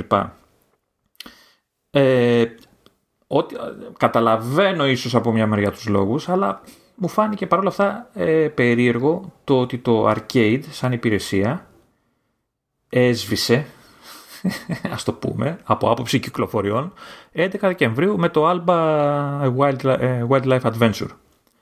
Όλη την περίοδο των Χριστουγέννων και της Πρωτοχρονιάς δεν βγήκε καμία καινούργια κυκλοφορία και το Ocean ε, βγήκε 8 του μήνα τώρα δηλαδή την προηγούμενη Παρασκευή για μας που γράφουμε τώρα, την Τετάρτη, ε, το οποίο αν παρατηρήσεις τα, ε, στις πληροφορίες του παιχνιδιού, η έκδοση που υποτίθεται παίζουμε είναι, η, τουλάχιστον στο Mac που είναι μπροστά, είναι η 1.1, η οποία έχει βγει τρεις εβδομάδες πριν υποτίθεται. Καλά, αυτό έχει ξαναγίνει. Ναι, τέλος πάντων. Ε, αυτό που ήθελα να, να, να δούμε, να, ε, θέλω ένα σχόλιο από σένα είναι μήπως η Apple θα έκανε λίγο μαντάρα με τον προγραμματισμό της ε, γιατί άφησε μια υπηρεσία με παιχνίδια σε μια περίοδο στην οποία ο άλλος κάθεται να παίξει. Θα μου πεις έχει παλιότερα παιχνίδια αλλά ε, δεν είχε καμία νέα κυκλοφορία. Και θα μου πεις εγώ ότι εντάξει και σαν εταιρεία κλείνει κάποιες μέρες και οι ομάδες όλες ξεκουράζουν και όλα αυτά, αλλά θα μπορούσε να, ξέρεις, να το προγραμματίσεις ώστε στον αυτόματο να κυκλοφορήσουν μέσα στις γιορτές ένα-δυο παιχνίδια. Ε, για να πει ότι ξέρεις τι, μέσα στις γιορτές έχεις το arcade, μπορείς να περάσεις ευχάριστα την ώρα σου κτλ. Μου, μου, μου έλειψε το, η υπηρεσία. Δηλαδή μου φάνηκε περίεργο το ότι δεν είχε καταφέρει να έχει μια καινούργια κυκλοφορία, έστω μια καινούργια κυκλοφορία μέσα στις γιορτές. Και ήθελα έτσι λίγο το, την άποψή σου και εσένα σε αυτό το θέμα. Κοίτα, αυτό που μπορώ να σου πω εγώ από τη δική μου τη σκοπιά είναι ότι αν καθίσει και δεις, επειδή κρατάω γενικά κυκλοφορίες για τα, για τα games, ημερομηνίες κυκλοφορίας, επειδή τι. τέλος πάντων, για να ξέρω τι μου γίνεται. Και έχω ανοίξει εδώ το Δεκέμβριο, ρε παιδί μου. Και αν κοιτάξεις, επειδή δίπλα από κάθε κυκλοφορία στην ουσία ε, βάζω και το ποιος είναι ο εκδότης, ή αν δεν υπάρχει κάποιος εκδότης εκδότης που να είναι ξεχωριστός σαν τον developer, βάζω τον developer. ε, και με δύο εξαιρέσεις μετά τις 11 του μήνα κανένας μεγάλος publisher δεν έχει κάνει κίνηση για κυκλοφορία το οποίο δεν είναι περίεργο. Γιατί γενικά οι μεγάλοι publishers στέλνουν ό,τι σημαντικό έχουν να βγάλουν να το βγάλουν μέχρι αρχές Δεκεμβρίου για να είναι καλά τροφοδοτημένη η αγορά ήδη για τις γιορτές. Ειδικά δε όταν ο publisher αυτός ασχολείται και με πράγμα που θα πάει στο ράφι θα μου πεις στο arcade είναι πιο ράφι. Δεκτό. Απλά θέλω να πω ότι η, η βιομηχανία γενικά προσπαθεί να αποφεύγει να κυκλοφορεί οτιδήποτε σημαντικό έτσι και αλλιώς μέσα στο Δεκέμβριο. Δηλαδή τα πιο σημαντικά που βρίσκω είναι ένα expansion του, του Gears 5 βγήκε 15 Δεκεμβρίου από τη Microsoft ε, και τώρα αυτό βαριά καρδιά το πω σημαντικό είναι το Collection of Saga Final Fantasy Legend της Square Enix για το για το Switch που ήταν και αυτό 15 αν σου πω ονόματα μετά δηλαδή να σου πω Blank Entertainment δεν σου λέει τίποτα. White Pot Studios δεν σου λέει τίποτα. GameX Studio δεν σου λέει τίποτα. Head Up Games μπορεί να σου λέει μπορεί να μην σου λέει αλλά δεν είναι εκτοπίσματος ξέρω εγώ. Super Indie Games Big Sugar Hamster ε, Ziggurat όλοι αυτοί είναι μικροί. Ναι και πέφτουν σε αυτή την περίοδο επειδή ξέρουν ότι ε, ε, σε εκείνη την περίοδο οι μεγάλοι δεν κυκλοφορούν κάτι ιδιαίτερο. Θα μου πεις τι είναι η σχέση εγώ να αυτά με το Apple Arcade. Ε, η Apple δεν σκέφτεται σαν μικρός. δεν ξέρει πώς γίνεται. Το έχει ξεχάσει αυτό. δεν, δεν μπορεί να καταλάβει. Να, να πω ποια είναι η διαφορά με όλα αυτά που έχεις πει μέχρι στιγμής. Ότι οι μεγάλοι, οι άλλοι, έτσι, οι κανονικοί, οι game publishers, τις μεγάλες κυκλοφορίες που βγάζουν ξέρω εγώ, το Νοέμβριο. Έτσι, ξέρω εγώ, το, το Phoenix uh, Rising, πώς λέγεται, πότε βγήκε, δεν θυμάμαι. Ε, είναι κυκλοφορίες οι οποίες μπορούν να σε καλύψουν σε όλες τις γιορτές συνήθως. Είναι η διάρκεια τους τέτοια που μπορεί να σε καλύψει ένα παιχνίδι 20-60 ώρων, ξέρω εγώ, ξέρω εγώ πόσο είναι. Μπορεί να το, να το να λιώσεις όλες να έχεις κάτι να ασχοληθείς. Το arcade Εντάξει, δεν έχει τελείως, σχετικό αυτό. Τελείως σχετικό. Γιατί αρχές ε, ε, Δεκεμβρίου βγήκε το Twin Mirror που έπαιξα εγώ που όλο, και όλο κράτος 5 ώρες. Άρα, παιδί, ναι, αλλά, ναι, αλλά βγήκε κάτι. Αλλά εγώ σου λέω ότι για τους μεγάλους που λες, ότι φροντίζουν ώστε οι κυκλοφορίες τους να έχουν. Θα πεις κάποιοι το ταλιώνουν αμέσως για κτλ. Αλλά κάποιοι όχι. Το arcade είναι καινούργια υπηρεσία σχετικά. Είναι ένας χώρος που θεωρητικά η Apple θέλει λίγο να κινηθεί και να στηρίξει και κατάφερε να αλείπει τελείως από τις γιορτές. Καταλαβαίνω ότι η καιρή που ζούμε είναι δύσκολη μπλα μπλα κτλ. Αλλά θεωρητικά το Ocean αν ισχύουν τα data που λέει, ήταν έτοιμο και δεν το βγάλανε. Αν ισχύουν τα data έτσι. Ε, δεν καταλαβαίνω γιατί δεν το σπάσαν λίγο. Να, να πούνε ότι ξέρεις τι, Ocean είναι και τετραπλό, οικογενειακό παιχνίδι, μπορεί να παίξετε, μέση γιορτές, ωραία κτλ. Να, να, να, έχει μια παρουσία σαν υπηρεσία, ρε παιδί μου. Να, να πει ο άλλος ότι αξίζει να δώσω, ρε παιδί μου, ένα μήνα τώρα στις γιορτές να τα πληρώσω για να πάρω και εδώ και τις προηγούμενες. Αν ο άλλος δεν πείθεται από το concept ότι έχει 140 παιχνίδια μέσα η υπηρεσία, δεν πρόκειται να, πείθεις, να πειστεί από το Oceanhorn. Εδώ παίζεις, ε, τόση ώρα λέμε για το Chronos Dungeon, ας πούμε, και δεν βρίσκεις λόγο να πειστεί ούτε εσύ. Το Oceanhorn είναι παράδειγμα τώρα. Σου λέω, εγώ σου λέω σαν κίνηση ναι, ναι. Ότι, ότι, μου φάνηκε λίγο περίεργο το ότι δεν, είχε προγραμμα... δεν έκανε Α το πούμε σωστό προγραμματισμό για τις γιορτές. Α το πω κάπως έτσι. Τι να σου πω, εγώ είμαι συνηθισμένος αλλιώς σε αυτή την περίπτωση. Τουλάχιστον συνηθισμένος από το, τι, το πώς σκέφτεται η αγορά αυτή, έτσι. Και συν της άλλης, υπάρχει και ένα άλλο ερωτηματικό, το οποίο πραγματικά δεν έχουμε ιδέα. Είναι ότι, ωραία, ξέρω εγώ, κάνει αυτές τις συμφωνίες. Μετά από κάποιο διάστημα, κάποιοι τίτλοι βγαίνουν κι αλλού ή δεν βγαίνουν κι αλλού κτλ. Αλλά δεν έχουμε ακόμα ιδέα για το αν και πότε βγαίνουν τίτλοι από την υπηρεσία. Δεν έχουμε προηγούμενο μέχρι στιγμής. Ναι, είναι ίσως νωρίς ακόμα, ξέρω εγώ. Ε, όμως όταν υποτίθεται ότι αυτό που πουλάς ξέρεις είναι curation ε, ο αριθμός από ένα σημείο και έπειτα δεν συμφέρει να πηγαίνει για πάντα προς τα πάνω γιατί αυτό ε, δυσκολεύει τον άλλον να ανακαλύψει το οποιοδήποτε παιχνίδι τέλος πάντων υπάρχει ελπίδα να ανακαλύψει Δηλαδή, αν φτάσει αυτή η υπηρεσία έχει 1550 κάποτε, θα είναι χάος. Δηλαδή.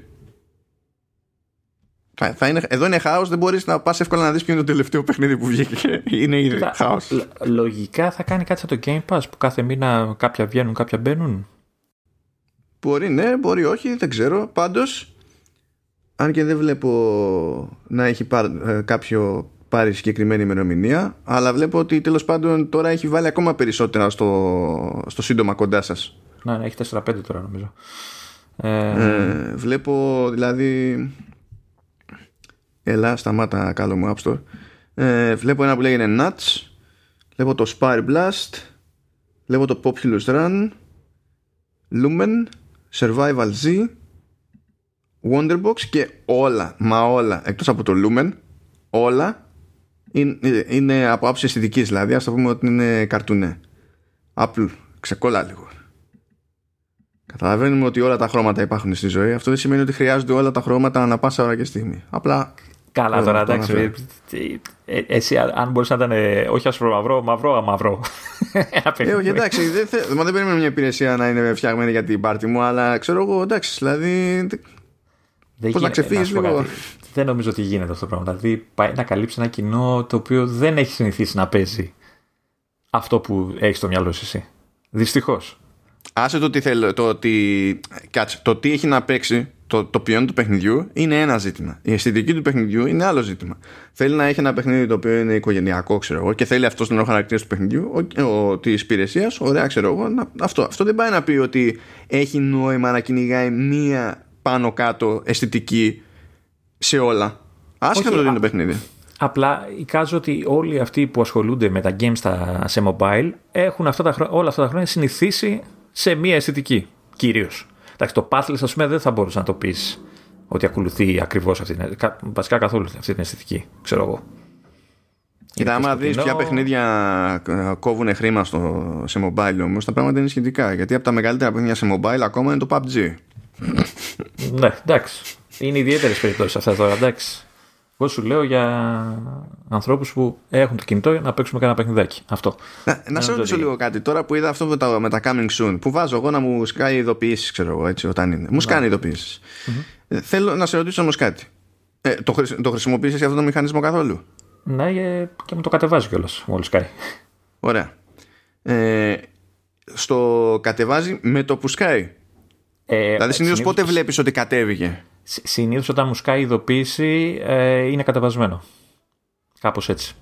Τώρα, βέβαια, αν είναι κάτι που τεράστιο, μπορεί να, ξέρεις, να αργήσει. Εμένα μου σκάνει ειδοποίησεις. Όχι απλά δεν κατεβαίνει ποτέ τίποτα μόνο του, ασχέτω πλατφόρμας, αλλά ακόμα και όταν πατάω την ειδοποίηση που υποτίθεται ότι πρέπει να με βγάλει στη σελίδα του παιχνιδιού,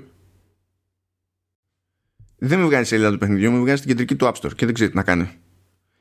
Και για κερασάκι στην τούρτα, η ειδοποίηση, ειδικά σε Mac, δεν θυμάμαι να σου πω σε, σε, σε iOS, για να είμαι ειλικρινής, αλλά σε Mac το θυμάμαι, μου σκάει τριπλούν.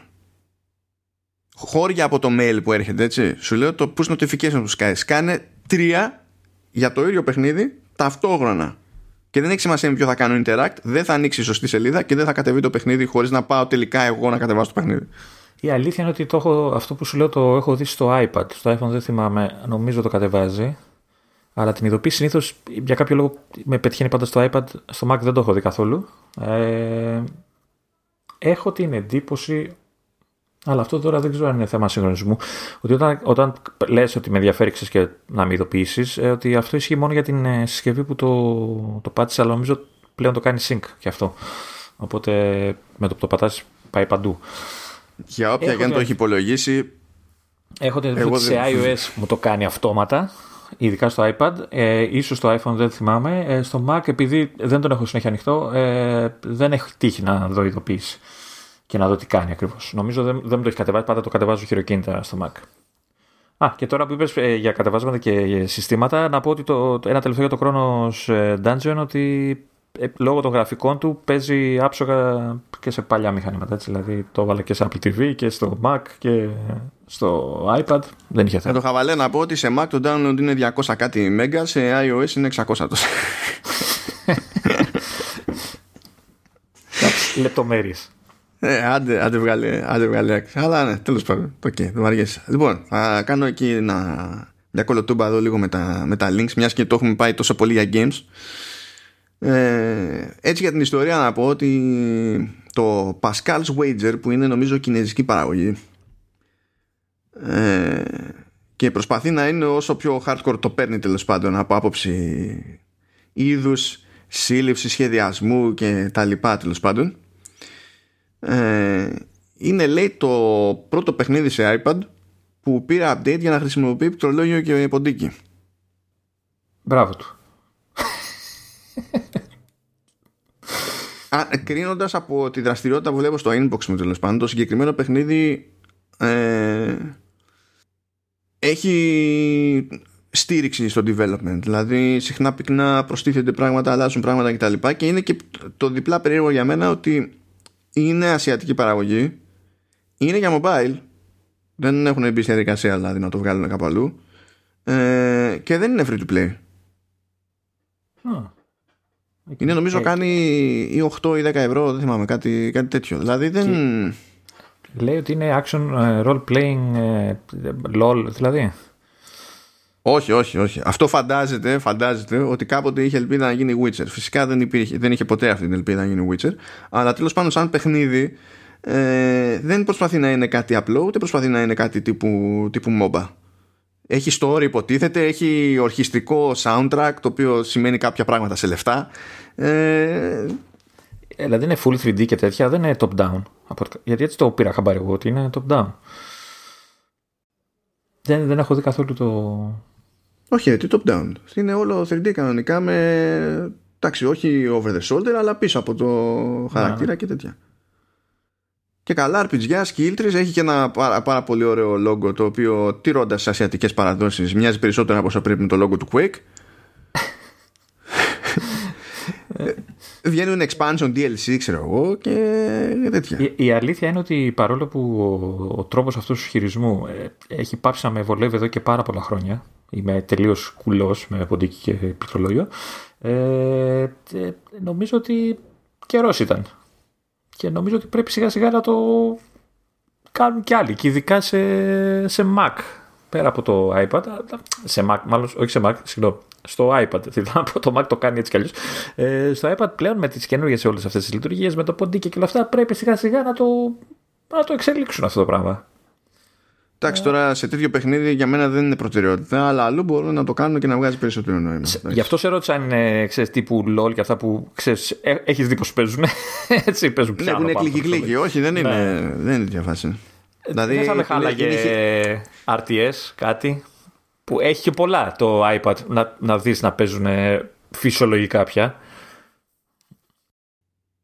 Δεν ξέρω, με τρώει περιέργεια για αυτό. Δηλαδή, το θυμάμαι από τότε που ανακοινώθηκε, το είχαν δείξει και σε παρουσίαση της Apple. Συνήθως αυτό είναι καταδίκη. Δεν είναι. Εκεί ήταν το είδα, ξέρεις και είχε ανακοινωθεί. Ε, ήμουν, λέω εντάξει, είναι, βλέπω και Ασιάτη on stage. Λέω εντάξει, free to play, mm. ξεχασμένο από τη ζωή κτλ. Μετά λέει θα είναι premium. Και λέω, what? Περίμενα να δω τι θα βγει και τέλος πάντων το ζουν οι τύποι, ρε παιδί μου. Και ότι έχουν, έχουν βγάλει expansion, το οποίο και αυτό είναι πληρωμή κανονικά και δεν έχει στα in περίσταση, δεν έχει επιλογή, ξέρω εγώ, για resources και τέτοια. Αν δεν ξέρω εγώ, έχει κανένα κοστούμι έτσι για την ιστορία. Πώς και δεν τους τάσταξε η Apple να πούνε arcade και έτσι; Γιατί είναι πολύ dark, φίλος, είναι πολύ dark. Πεθαίνουν άνθρωποι. Δεν τον καταλαβαίνεις. Μήπως μήπως την υπηρεσία την τρώει το όνομά της; Το arcade. Μήπως έπρεπε να το λέει, ξέρω εγώ, ξέρω εγώ κάπως. Ξέρω μωρέ. Καλά και όλα τα αυτά τα παιχνίδια που βγαίνουν ε, δεν είναι και καλά ξέρεις ο ορισμός του arcade τεχνικός. Ναι, Αλλά... ναι. Τέλος πάντων, δεν ξέρω, δεν ξέρω τι να σου πω. Το σημερινό Command S εξακολουθεί να θέλει να γίνει vertical slice. Εντάξει, εντάξει. Ας, ας αλλάξουμε τέτοιο λοιπόν. Εντάξει, θα γυρίσουμε στο fitness. Όχι το fitness plus, για άλλο λόγο το λέω αυτό. Άτε, γιατί είμαστε πολύ fit. Όχι, να πούμε κάτι, κάτι που, είναι, που είναι, είναι αλήθεια σοβαρό. Ε, Λοιπόν, μετά από τα έτσι πιο πρόσφατα updates σε, σε iOS και watchOS, δηλαδή τα 7.2 και 14.3 αντίστοιχα, έχουν προσθεθεί στο, στο σύστημα ε, ειδοποιήσεις για cardio fitness. Τι εννοεί όμως εδώ ο ποιητής; Ε, έτσι και αλλιώς υποτίθεται ότι το ρολόι ρε παιδί μου ε, μετρά την απόδοση της καρδιάς και την οξυγόνωσή της κτλ. Όταν έχει λειτουργεί με φορτίο ας το πούμε έτσι. Όταν παίζει δραστηριότητα. Οπότε μπορούσε κάποιος να δει ε, ποιο είναι το ανώτατο του όριο με, σε φόρτο. Αλλά δεν μπορούσε να δει ποιο είναι το κατώτατο του όριο. Γενικά. Που και αυτό από μόνο του είναι χρήσιμη πληροφορία που μπορεί να υποδεικνύει ότι παίζει κάποιο πρόβλημα. Αλλά τώρα μετά από φαντάζομαι το ανάλογο testing και κάποιες έρευνες που τρέχουν γιατί αυτό που κάνει η Apple μέχρι τώρα είναι ότι ξεκινάει συνήθως κάποιες πανεπιστημιακές έρευνες για να μαζέψει στοιχεία και να, στην ουσία να εκπαιδεύσει το, το μοντέλο του machine learning που χρησιμοποιεί σε τέτοιες φάσεις να έχει δεδομένα της προκοπής αλλά να τσεκάρει και το αν είναι σχετικά αξιόπιστα τα δεδομένα που παίρνει τελικά με το hardware έτσι. Τελείως δεν έχει νόημα και ακολούθως κάποια στιγμή, αν δεν έχει πάει κάτι πολύ στραβά, προστίθεται κάποια ιδιότητα που σχετίζεται τέλος πάντων με κάποιο προηγούμενο ερευνητικό βήμα. Κάπως έτσι φαίνεται ότι έγινε και εδώ.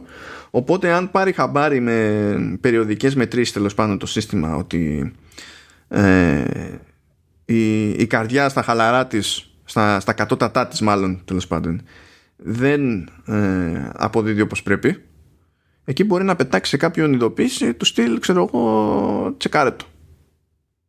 Το οποίο κακό δεν θα το πω. Το είχα δει, αλλά δεν είχα ασχοληθεί. Θα ψαχτώ να δω πώς πρέπει να τον ενεργοποιήσεις αυτό το πράγμα. Ε, δεν είναι κάτι, δηλαδή θέλει ένα, μια setup. Είναι νέα κατηγορία στην εφαρμογή health. Ε, το, το cardio fitness θέλει ένα setup, αλλά κάνεις ξέρω, turn on, ξέρω εγώ, για από εκεί πέρα το σύστημα κάνει το track που είναι να κάνει, ρε παιδί μου. Θα το κάνω και θα σας πω για να μην ανησυχήσω, γιατί ξέρω ότι ανησυχείς για την υγεία μου. Ναι. Ορίστε, ήθελες να πούμε κάτι σοβαρό, είπαμε, είπαμε κάτι σοβαρό. Λοιπόν, τώρα πούμε κάτι ακόμη πιο σοβαρό. Κάτι μου έχει σημειώσει εδώ πέρα. Κάτι λέει Α, για service, ανταλλακτικά και τέτοια. Ναι ρε φίλε. Να, να πούμε αυτό. ή, ή θες να, θες να, να, να έχεις σημειώσει και εσύ κάτι δικό σου αλλά είσαι Πειράζει, έχουμε κάβα, έχουμε κάβα, μην αγχώνεις Λοιπόν, είχαμε ξανα, ξανα ε, συζητήσει για το θέμα. Ε, και μάλιστα νομίζω το είχαμε, είχαμε πει με, με πώς το λέμε, ε, εμπνε, εμπνευσμένοι από την περιπέτειά σου με τον Mac όταν είχε πιει εκείνα τα ρακόμελα. τι ήταν τσίπουρα, τι, τι είχε πέσει πάνω και έτρεχες να το φτιάξεις. Τσίπουρο, τσίπουρο. Ναι. Ε, και είχαμε συζητήσει τότε για το ε, λίγο τη φιλοσοφία που έχει η εταιρεία στο θέμα του σερβις και των ανταλλακτικών και του κόστους μάλλον που έχουν τα, τα ανταλλακτικά σε, στις διάφορες συσκευές της. Ε, απλά το, το, το, θέμα μου ξανά ήρθε έτσι στο μυαλό γιατί πρόσφατα κάποιος γνωστός μου ε, πήρε στα χέρια του του δώσανε βασικά, το χαρίσαν του κολόφαρδου ένα Tennis Max ε, ε, 256 ε, το οποίο δεν το λες κακό κινητό έτσι okay, και τα λοιπά. Ε, μόνο που αυτό το κινητό όπως του ήρθε είχε ε, ραγισμένη, σπασμένη το τζάμι το πίσω ε, ήταν, είναι, έχει ένα ωραίο μοσαϊκό σαν σχέδιο πλέον. Ε, έχει μια μικρή χαραγματιά στην οθόνη που και τα λοιπά, αλλά το βασικό πρόβλημα ήταν αυτό. Ε, μιας και το δώσανε τσάμπα. Από, από περιέργεια, μιας και λες ότι αυτό είναι το βασικό πρόβλημα. Ήταν σε φάση που λες ότι αυτό όσο πάει θα αρχίσει να φεύγουν κομμάτια γυαλί; Ναι, ε, σε κόβει. Σε κόβει. Ε, λοιπόν, ε, μιας και ήταν και ξέρεις, δωρεάν κινητό ουσιαστικά και ωραίο κινητό και αυτά, αποφάσισε να, το, να ρωτήσει ξέρεις, αν αξίζει, μάλλον πόσο κάνει να το φτιάξει με το πίσω γυαλί, ώστε να το έχει σαν καινούριο κτλ. Γιατί από ό,τι έβλεπε ο ίδιος το ίδιο το πλαίσιο του. Ε, δεν το έχω δει εγώ από κοντά τη συσκευή, απλά μου τα έλεγε ο ίδιος. Το, το, το πλαίσιο γύρω δεν είχε φάει ξεχτύπημα, ήταν το τζάμι σπασμένο κτλ. Καλά, στο τέννε έτσι κι αλλιώς το πλαίσιο γύρω-γύρω είναι και, και ατσάλινο. Θέλει προσπάθεια. Ναι, ρε παιδί μου να έχει πάθει κάποια ζημιά. Ξέρω, έχω δει, γι' αυτό σου λέω. Ε, σε άλλα μοντέλα βέβαια. Ε, λοιπόν, ε, του είπα λοιπόν σαν πρώτη κίνηση του λέω δες το κάνει μια κίνηση στα επίσημα τα, αυτά γιατί είναι μια ζημιά η οποία δεν ξέρω πόσο μπορείς να την εμπιστευτείς σε, σε τρίτους. Ε, γιατί είναι το πλαίσιο, είναι, θες μια εγγύηση, δεν ξέρω τι, το, όχι το πλαίσιο, μάλλον η πλάτη κτλ. Η απάντηση που είχε το επίσημο, από το επίσημο service ήταν το εξής. Σβήστε το κινητό ενώ διαγράψετε τα δεδομένα κτλ. Το φέρνετε. Σας δίνουμε το ίδιο καινούριο με 550 ευρώ ξέρεις, ε, διαφορά. Ε, συν ΦΠΑ και δεν ξέρω εγώ τι.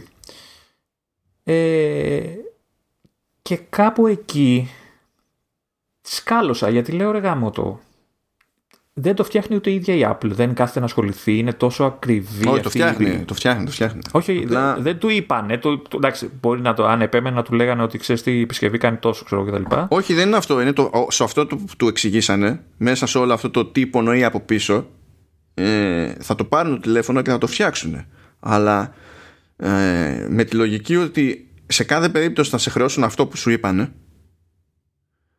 αντί να σου πούνε περίμενε να στο φτιάξω, να στο γυρίσω πίσω, σου δίνουν άλλο το οποίο είναι refurbished, πηγαίνει το σπασμένο, το φτιάχνουν και μετά το διαθέτουν πάλι ως refurbished ή σε αντίστοιχη περίπτωση. Ναι, ναι, ναι. Δηλαδή το ότι δεν σου λένε θα σου φτιάξω αυτό και θα πάρεις αυτό πίσω δεν σημαίνει ότι δεν το φτιάχνουν μετά.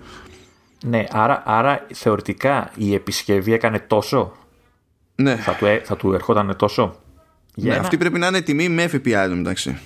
Ε, νομίζω είναι χωρίς ΦΠΑ, γιατί μου είπε ότι είναι ε, χωρίς ΦΠΑ. Είναι συν 24, ναι. Ε, βέβαια αυτό θα το κόβει τιμολόγια γιατί δεν ξέρω τι θα το, θα το, θα το γλίτωνε μετά το ΦΠΑ Τέλος πάντων, το θέμα α, ε, που σκέφτομαι εγώ είναι το εξής. Γιατί τα σχεδιάζει με αυτόν τον τρόπο η Apple; Όχι, καταλαβαίνω ότι θέλει να έχει ένα κλειστό σύστημα, να μην βάζει ο καθένας το χέρι του μέσα κτλ. κτλ αλλά δυσκολεύει τον εαυτό της αυτό το θέμα πέρα ότι ε, χαλάει την εικόνα της στον ε, άνθρωπο που έχει ε, μια συσκευή που η οποία έχει κάποιο πρόβλημα κτλ. Και, και του λέει πέτα το και πάρει καινούριο. Άσταν σαν λεφτά θα του ερχόταν μία ή άλλη.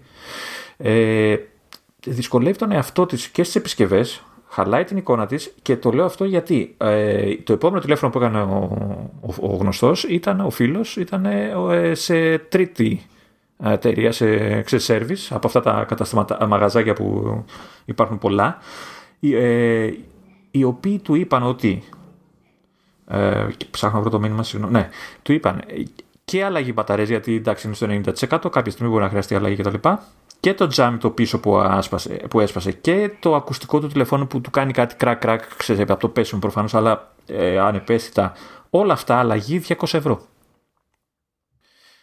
θα μου πεις τώρα OK, okay, πόσο εμπιστεύεσαι, εντάξει.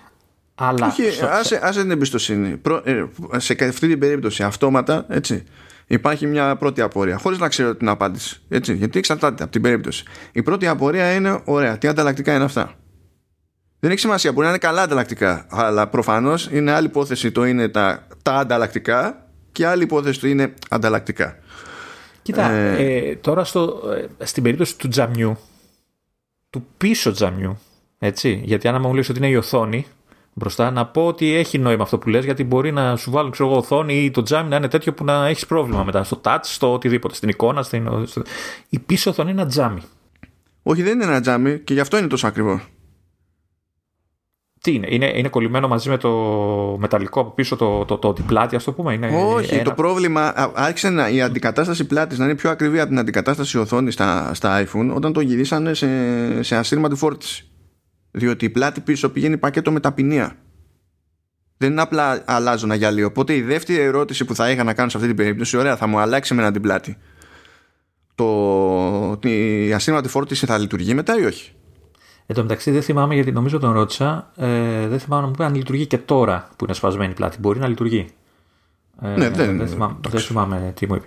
Ωραία. Ε, αυτό που μου λες ενισχύει λίγο την ερώτησή μου, την απορία μου βασικά. Δηλαδή, γιατί δεν το φτιάχνουν έτσι το κινητό ώστε κάποια πράγματα, ειδικά τα εξωτερικά μέρη τα οποία πολύ συχνά παθαίνουν ζημιές, έτσι. Μία το χτυπάς, μία το κάνεις. Μία...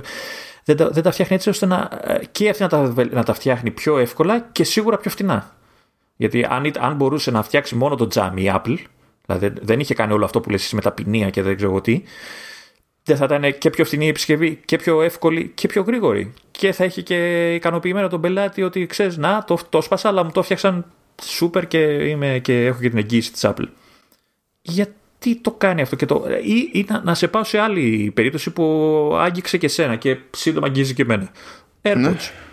Ναι. Σου πουλάει ένα, ένα, ένα, μια συσκευή, ένα περιφερειακό, ένα αξεσουάρ ε, και ακριβά, έτσι δεν τα λες φθηνά, ε, το οποίο έτσι και πεθάνει η μπαταρία, δεν έχεις τρόπο να την αλλάξεις. πρέπει είτε να αντικαταστήσει όλο το ακουστικό ή και τα δύο ακουστικά, γιατί συνήθως πεθαίνουν μαζί. Ή τα πετάς και παίρνεις καινούριο.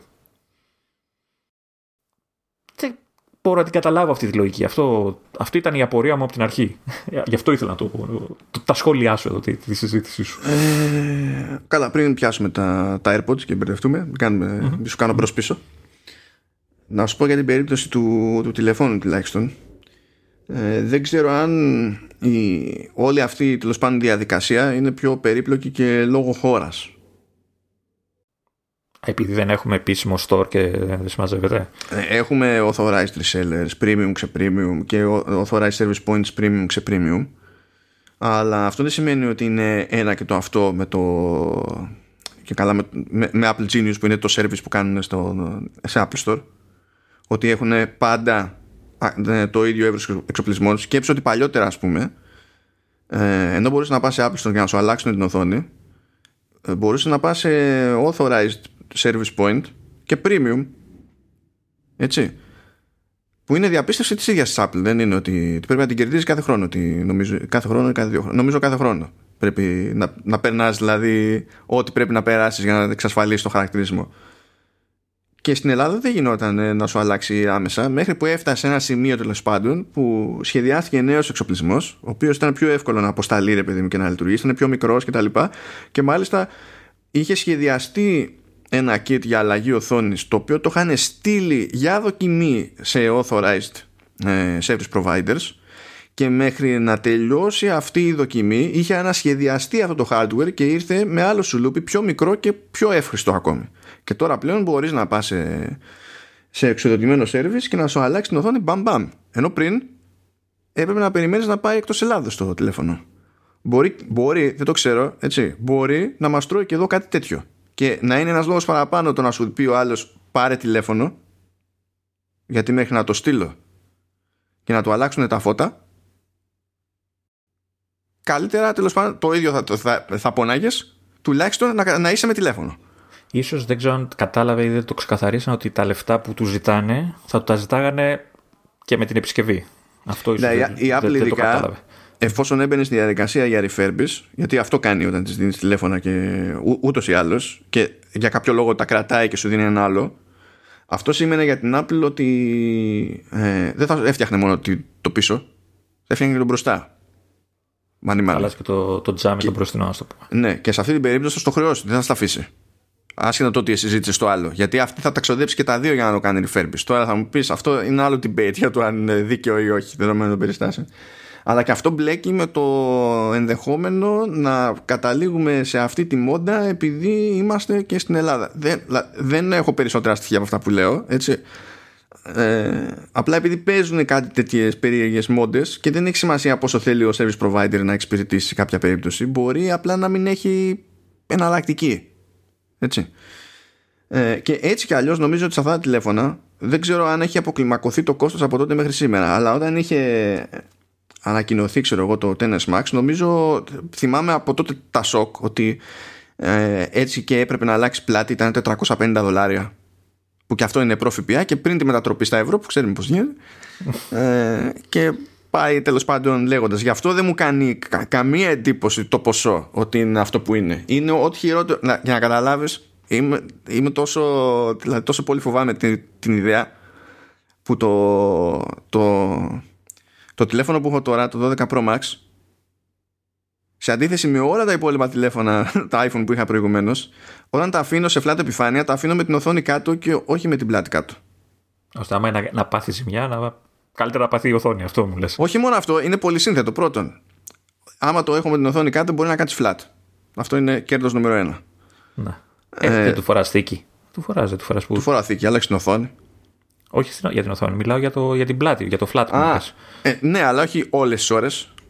Α, okay. Γουστά να το λειτουργώ και χωρίς. Ε... Θα φας το κεφάλι σου σε λίγο και θα σου πω εγώ. ναι, ok. Okay. επίσης, επίσης, υπάρχει το άλλο το ανέκδοτο. Η, το, το, τζάμι, το, το γυαλί της οθόνης είναι πιο ανεκτικό από το γυαλί της πλάτης. Χώρια που μέσα σε όλα ό,τι και να ήταν, άμα διαλυθεί μπροστά, που θα πρέπει να μου αλλάξουν και την οθόνη. Πάνε, πάνε πακέτο αυτά, έτσι. Γιατί είναι κολλημένο το ένα στ' άλλο, δεν είναι γιούχου. Ε, θα πρέπει να αλλάξω στην ουσία και πρόσοψη και οθόνη και βγαίνει λιγότερο από το να αλλάξω πλάτη. Οπότε ναι, το έχω με, τη, με, τη, με την οθόνη πάνω στην όποια επιφάνεια. Έτσι πω. χαζό δεν είναι αυτό, δεν θα έπρεπε να ανάποδα. Τι χαζόμα, ε, σου είπα ότι το θέμα είναι ότι το ζόρι είναι ταπεινία. Ένας τρόπος να το λύσεις δηλαδή αυτό είναι να μην υποστηρίζεις ασύρματη φόρτιση. Εγώ σε αυτή την περίπτωση είμαι μαζί σου. Μέχρι στιγμής δεν θεωρώ. Ε, δηλαδή θεωρώ ότι ε, για μένα είναι πεταμένα λεφτά το ότι πληρώνω και ασύρματη φόρτιση στο, στο hardware. Για μένα έτσι. Αλλά αυτό δεν σημαίνει ότι θα το πάρουν καλά όλοι οι άλλοι. Ναι, το, το, δεν μπορούν να το σχεδιάσουν έτσι ώστε τα ποινία να μην έχουν σχέση με την πλάτη. Πρέπει να είναι κολλημένα στην πλάτη για να δουλέψουν. Ε, ναι, ναι. Εδώ δεν έλεγε προσπαθούσαν να βγάλουν το. Έχω ξεχάσεις και πώς λέγονταν. Το, το, το Air Power που για να είναι ναι. OK με το ότι μπορείς να, να αφήσεις τη συσκευή πάνω με οποιοδήποτε προσανατολισμό έπρεπε να πήξουν στα ποινία και θερμανόταν το πράγμα. Δεν μπορείς να έχεις ό,τι απόσταση σου γουστάρει και ό,τι αριθμό ποινίων σου γουστάρει. Δηλαδή χρειάζεται ένα minimum. Και από τη στιγμή που προσπαθεί να φτιάξει ένα τηλέφωνο που δεν σου λέει ντε και καλά ότι πρέπει να το αφήσεις ακριβώς έτσι, ε, πάνω στο φορτιστή. Αλλιώς δεν πρόκειται να φορτίσει. Με το που προσπαθεί να το κάνει αυτό, ξέρεις, πιο user friendly σαν διαδικασία, χρειάζεται περισσότερα ποινία. Με το που το κάνει αυτό, φυσικά ε, περιπλέκεται η κατάσταση και ανεβαίνει και το κόστο πλάτη. Πάντως δεν ξέρω. Ε, ίσως ε, έχω μείνει εγώ στα παλιά που έσπαγε η πλάτη του κινητού και την πέταγε και έβαζε καινούργια και γεια σας. Δεν ξέρω. Παρα, παραμένει περίοδο. Καταλαβαίνω όλα αυτά που μου λες. Δεν ξέρω αν πρέπει να το σκεφτεί κάποιος άλλο ώστε να το βελτιώσει αυτό το πράγμα. Γιατί δεν νομίζω ότι τη συμφέρει και αυτή να δίνει έτσι κινητά. Νο, πεις, νομίζω ότι είναι ευκολότερο να, ευκολότερο να είναι. Δεν ξέρω όχι, περίμενε. Νομίζω ότι είναι ευκολότερο να ζητήσει από την Apple να βάλει το ανθεκτικότερο γυαλί που έχει βάλει στην οθόνη και πίσω ναι. από το να περιμένεις να κάνει κάποια πραγματική μαγεία με τα ποινία. Είναι, είναι δύσκολο. Είναι δύσκολο. Ε, σκέψω ότι σε, σε μόντα με ποινία είδαμε το, τα τελευταία χρόνια την Apple να αποτυγχάνει ξεκάθαρα. σε τι άλλο προϊόν έχεις δει να, κάνει, να ανακοινώνει το προϊόν, να παρουσιάζει το προϊόν και μετά να είναι άφαντο για δύο χρόνια και μετά να τρώει μαρμάγκα. Πότε το έχει ξαναπάθει η τελευταία η Apple αυτό το πράγμα; Ποτέ. Πα, Πάντως για να, για να κλείσω την ιστορία του, του φίλου ε, ακολούθησε τη δική μου συμβουλή που του είπα ότι δεν αξίζει τώρα να δώσεις τόσα λεφτά. Είτε τα 500 τόσα που ζητάει η Apple για να πάρει το 10 το οποίο είναι και ε, δύο ετών με κινητό. Εντάξει, είναι το Max βέβαια και τα λοιπά, okay, και ε, έχει το 8, οπότε έχει με διαφορά σαν χρήση και τα λοιπά εννοείται. Ε, ή τα 200 ευρώ που του ζητάνε οι άλλοι για να, να αλλάξει, να το κάνει ως καινούριο όμως βέβαια, να θα αλλάξει το ακουστικό. Και ουσιαστικά του λέω πάρε μια θήκη ώστε να μην το βλέπει και σοβαρά και να μην σκόβει και τα χέρια, να μην τη βλέπει καθόλου την πλάτη, έτσι, αφού λειτουργεί ε, κατά τα άλλα το κινητό. Φόρεσε και ένα, του φόρεσε και μπροστά ένα τζαμάκι έτσι φημέ λιγάκι ώστε να κρύβει την όποια γρατζουνιά είχε και τα λοιπά, ώστε να μην του τη βαράει στα νεύρα και θα το κρατήσει όσο το κρατήσει μέχρι να αποφασίσει να πάρει καινούριο κτλ. Με ναι, και τότε όταν θα, όταν θα θελήσει να πάρει καινούργιο, άμα του βαρέσει να δώσει κάπου 550 ευρώ, θα πάρει και νεότερο hardware τέλος πάντων. Ε, ναι. Το, το, μόνο που είχα άγχος, αλλά μου είπε ότι του είπαν ότι γίνεται, είναι ότι επειδή είναι σπασμένη θήκη, αν χρειάζεται να αλλάξει μπαταρία, γιατί ξέρεις, είναι χρησιμοποιημένο το κινητό, αν του την αλλάζουν με, και του είπαν ότι την αλλάζουν. Τώρα δεν ξέρω αν την αλλάζει η Apple ή αν την αλλάζει ο τρίτος, αλλά υπάρχει δυνατότητα και γι' αυτό. Ναι, ναι. ναι. Ε, Πάντως έχουμε φτάσει σε ένα σημείο να είναι λίγο δυσκύλια όλα αυτά τα πράγματα. Ενώ θα πρέπει να βελτιώνονται και να γίνονται πιο εύκολα. Δεν σου είπα να γίνει πιο εύκολο το να το ανοίγω εγώ ή εσύ το κινητό και να το φτιάχνουμε. Αυτό το ξεχνάμε και δεν με ενδιαφέρει κιόλας. Αλλά από τη στιγμή που θα πάω στο service, όταν ακούσω εγώ ότι ξέρεις τι, πέτα το και πάρε άλλο, και ας είναι τα λεφτά τα ίδια, ρε παιδί μου, και κάπως μου φαίνεται. Και, και έχει σπάσει μια πλάτη, ας πούμε, γιατί στον καταναλωτή. Ένα τζάμι έχει σπάσει, δεν έχει σπάσει τίποτα άλλο. Έτσι, είναι ένα εξωτερικό πράγμα δεν μπορεί να το καταλάβει ο άλλος όλα αυτά που λες εσύ για τα ποινία, για το οτιδήποτε εσωτερικό κτλ. Και αυτό ναι, ότι δεν θα το καταλάβει ο άλλος, ναι, έχει, αυτό ισχύει. Δεν πρόκειται. Ναι, και όταν και θα του το εξηγήσει ακόμη, δεν θα το πάρει να σοβαρά. Θα, όχι, θα μπορεί και να στραβώσει. Μπορεί και αυτό, ναι. Γι' αυτό μπορεί να νομίζει ότι το κοροϊδεύεις, βασικά. Μπορεί ναι, ναι, ναι, ναι, πράγματα. Ε, γι, αυτό, γι' αυτό λέω ότι είναι και μείον στην εικόνα της εταιρείας. Και, και εννοείται ότι είναι μόνος στην Apple. Άστα αν πιστεύω ότι ισχύει σε όλους Έτσι. Μόνο η Apple θα φταίει γι' αυτό. Ε, δεν ξέρω οι άλλοι κατασκευαστές. Λογικά παρό, παρόμοιες καταστάσεις πρέπει να συμβαίνουν. Ε, να πιάσουμε όμως για τη φάση με τα, με τα AirPods. Στα AirPods νομίζω ότι ε, μια προσπάθεια κάποιου τύπου ψιλογίνεται αλλά είναι αργή διαδικασία και δεν ξέρω αν θα έχει την κατάληξη που θέλεις ε, διότι όταν, όταν ξεκίνησαν τα AirPods ας πούμε ε, νομίζω δεν είχε σε μία μεριά δηλαδή μέσα στα ακουστικό μόνο όλο το hardware και το υπόλοιπο ήταν η μπαταρία. Μετά άρχισε να έχει system on chip και οτιδήποτε είχε να κάνει με ηλεκτρονικό ξέρω εγώ να είναι σε ένα ενιαίο πράγμα και ξεχωριστά η μπαταρία. Χωρίς να είναι μπλεγμένα μεταξύ τους Τώρα βέβαια προσπαθεί να τα μικρύνει κι άλλο υποτίθεται οπότε δεν ξέρω πόσο διευκολύνει όλη η κατάσταση. Αλλά η αλήθεια είναι ότι ενώ μπορεί να πει ανακυκλώνω την μπαταρία δεν μπορεί να τα φτιάξει διότι άμα πάει να τα φτιάξει έτσι όπως είναι μέσα με τις κόλλες και τέτοια για να το ανοίξει το καταστρέφει. Αυτό, αυτό δεν είναι αυτό, αυτό είναι το ε, πρόβλημα. ε, είναι χαζό να πει ότι εντάξει εγώ να μην μπορώ να το ανοίξω αλλά εσύ να μπορείς. Δηλαδή θα μου πεις, θα σου πούνε πάρε, δηλαδή αν πάω τώρα τα AirPods που έχουν αρχίσει ας πούμε όταν μιλάω και κρατάνε λίγο, εντάξει τη μουσική ακόμα αντέχουν αλλά στις κλήσεις ε, έχουν αρχίσει και ε, μας αφήνουν χρόνους. Ε, πόσο τα έχεις εδώ μεταξύ, πόσο καιρό; Ε, πότε ήταν, νομίζω είναι δύο χρόνια. Ε, αλλά δεν ήταν συνεχής η χρήση τους. Τώρα τα, τα τελευταίο χρόνο και κάτι παραπάνω έχω αρχίσει και τα, τα λιώνω. Ε, πρέπει να είναι δύο χρόνια. Δεν θυμάμαι να σου πω ακριβώς. Ε, το, το θέμα είναι ότι τώρα, αν, αν πάω εγώ και τους πω ότι ξέρεις, έχω αρχίσει και τα παίζει μπαταρία, θα μου πούνε άλλαξε, άλλαξε τα ακουστικά, δηλαδή να τα πάρω από την αρχή καινούρια. Θα σου, θα σου πούνε, μπορούν να σου πουλήσουν ακουστικά και να κρατήσεις θήκη που έχεις. Ναι. Αυτό θα σου πούνε. Αυτό μπορούν να κάνουν. Η μοναδική εναλλακτική μετά είναι παίρνεις καινούργια. Και δεν ξέρω αν τι ισχύει και για το ρολόι. Ανα, λογικά εκεί πρέπει να αλλάζεται, να αλλάζεται η μπαταρία. Δεν το έχω αναρωτηθεί αυτό. Δεν έχω ρωτήσει, δεν ξέρω. Λογικά λέω πάντα έτσι. Αυτό που έχει κάνει πάντως στην περίπτωση των AirPods τώρα δηλαδή πρόσφατα είναι που έχει περάσει και εκεί ξέρεις το αντίστοιχο power management τέλος πάντων που ξέρεις μπορεί να φτάσει στο 80% η φόρτιση αλλά μετά δεν συνεχίζει να τα φορτίζει τα ακουστικά μέσα στη θήκη και συνεχίζει για να πάει στο 100% με βάση το τέλος πάντων τις συνήθειες του χρήστη και το τι ώρα υποτίθεται ότι θεωρεί το σύστημα ότι καλό είναι να είναι σε ετοιμότητα και, και γεμάτα. Το ίδια βάση που είχε κάνει με τα MacBook δηλαδή ισχύει πλέον και στα, και στα AirPods που προφανώς και αυτό είναι ένα μέτρο ξέρεις για να ε, που επιβραδύνει τη φυσιολογική φθορά το, τη, της μπαταρίας προχωρώντας. Δεν ξέρω τι άλλο έχει αλλάξει. Αυτό που ξέρουν είναι τα AirPods Pro που εγώ τα σκίζω. Ε, έχουν καλύτερη συμπεριφορά στο χρονικό διάστημα που τα έχω τέλος πάντων από ό,τι είχαν τα AirPods πρώτης γενιάς.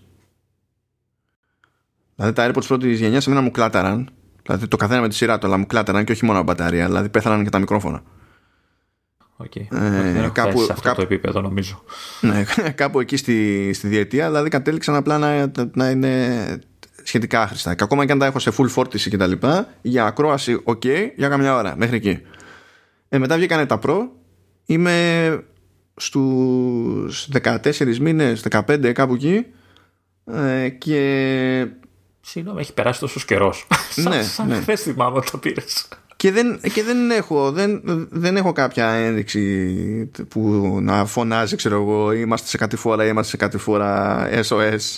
Αμόλα τα να γλιτώσεις, αμόλα τα να γλιτώσεις.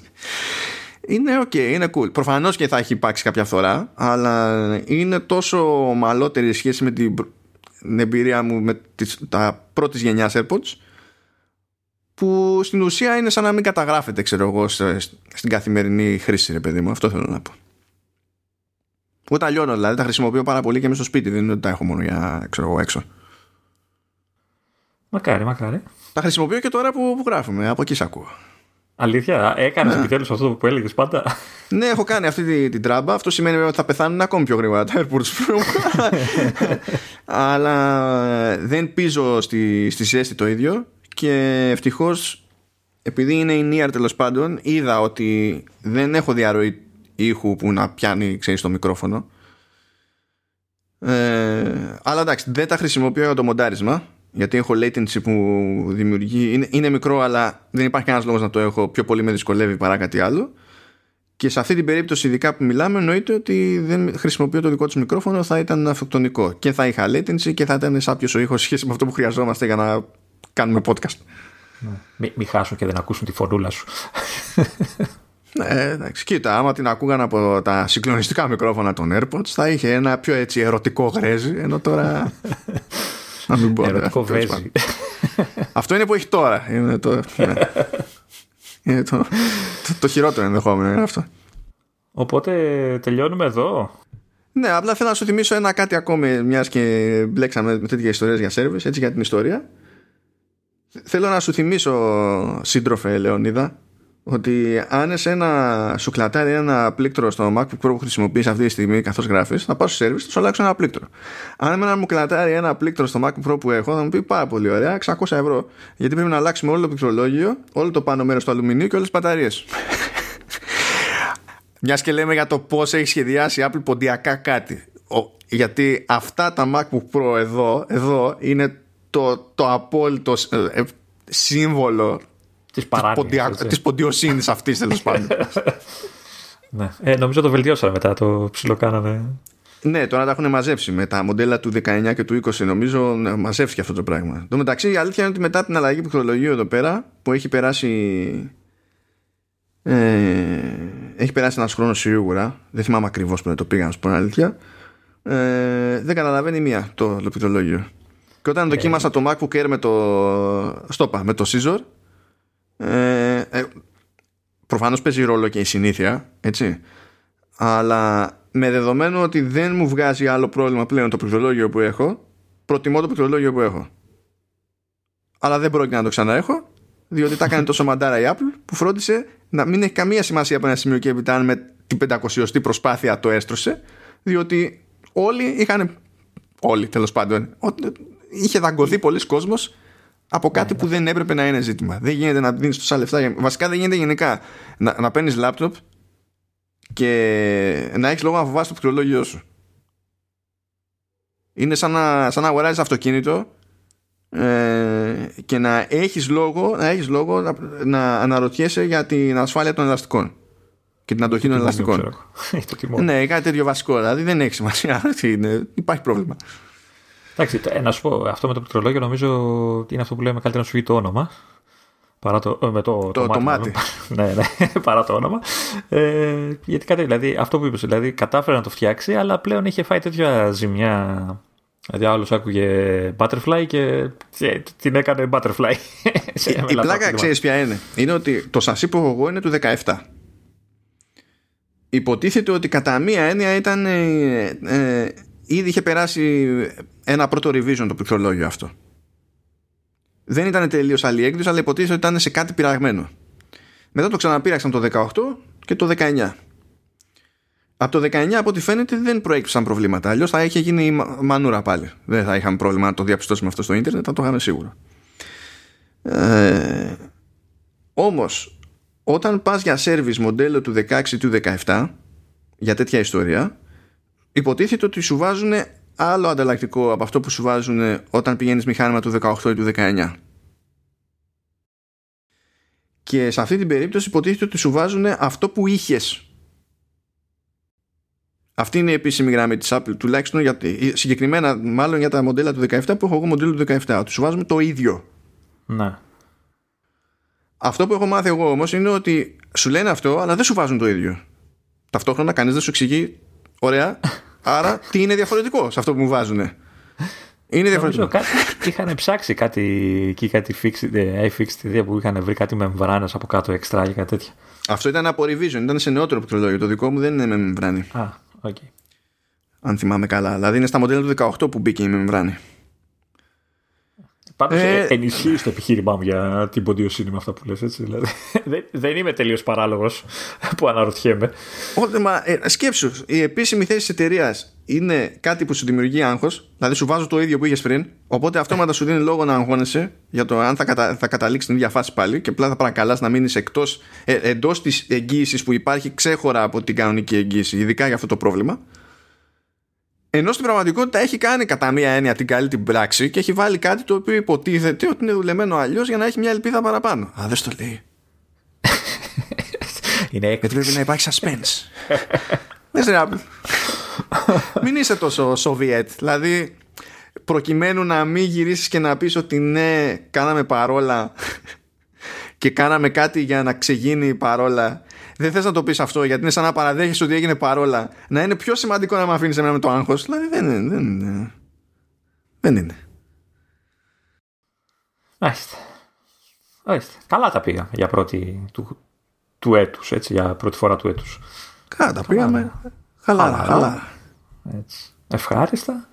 Και ξέρεις, την άλλη εβδομάδα θα έχουν βγει 45 μοντέλα με εμένα, AirTags, έτσι. Όλα μαζί θα προλαβαίνουν να...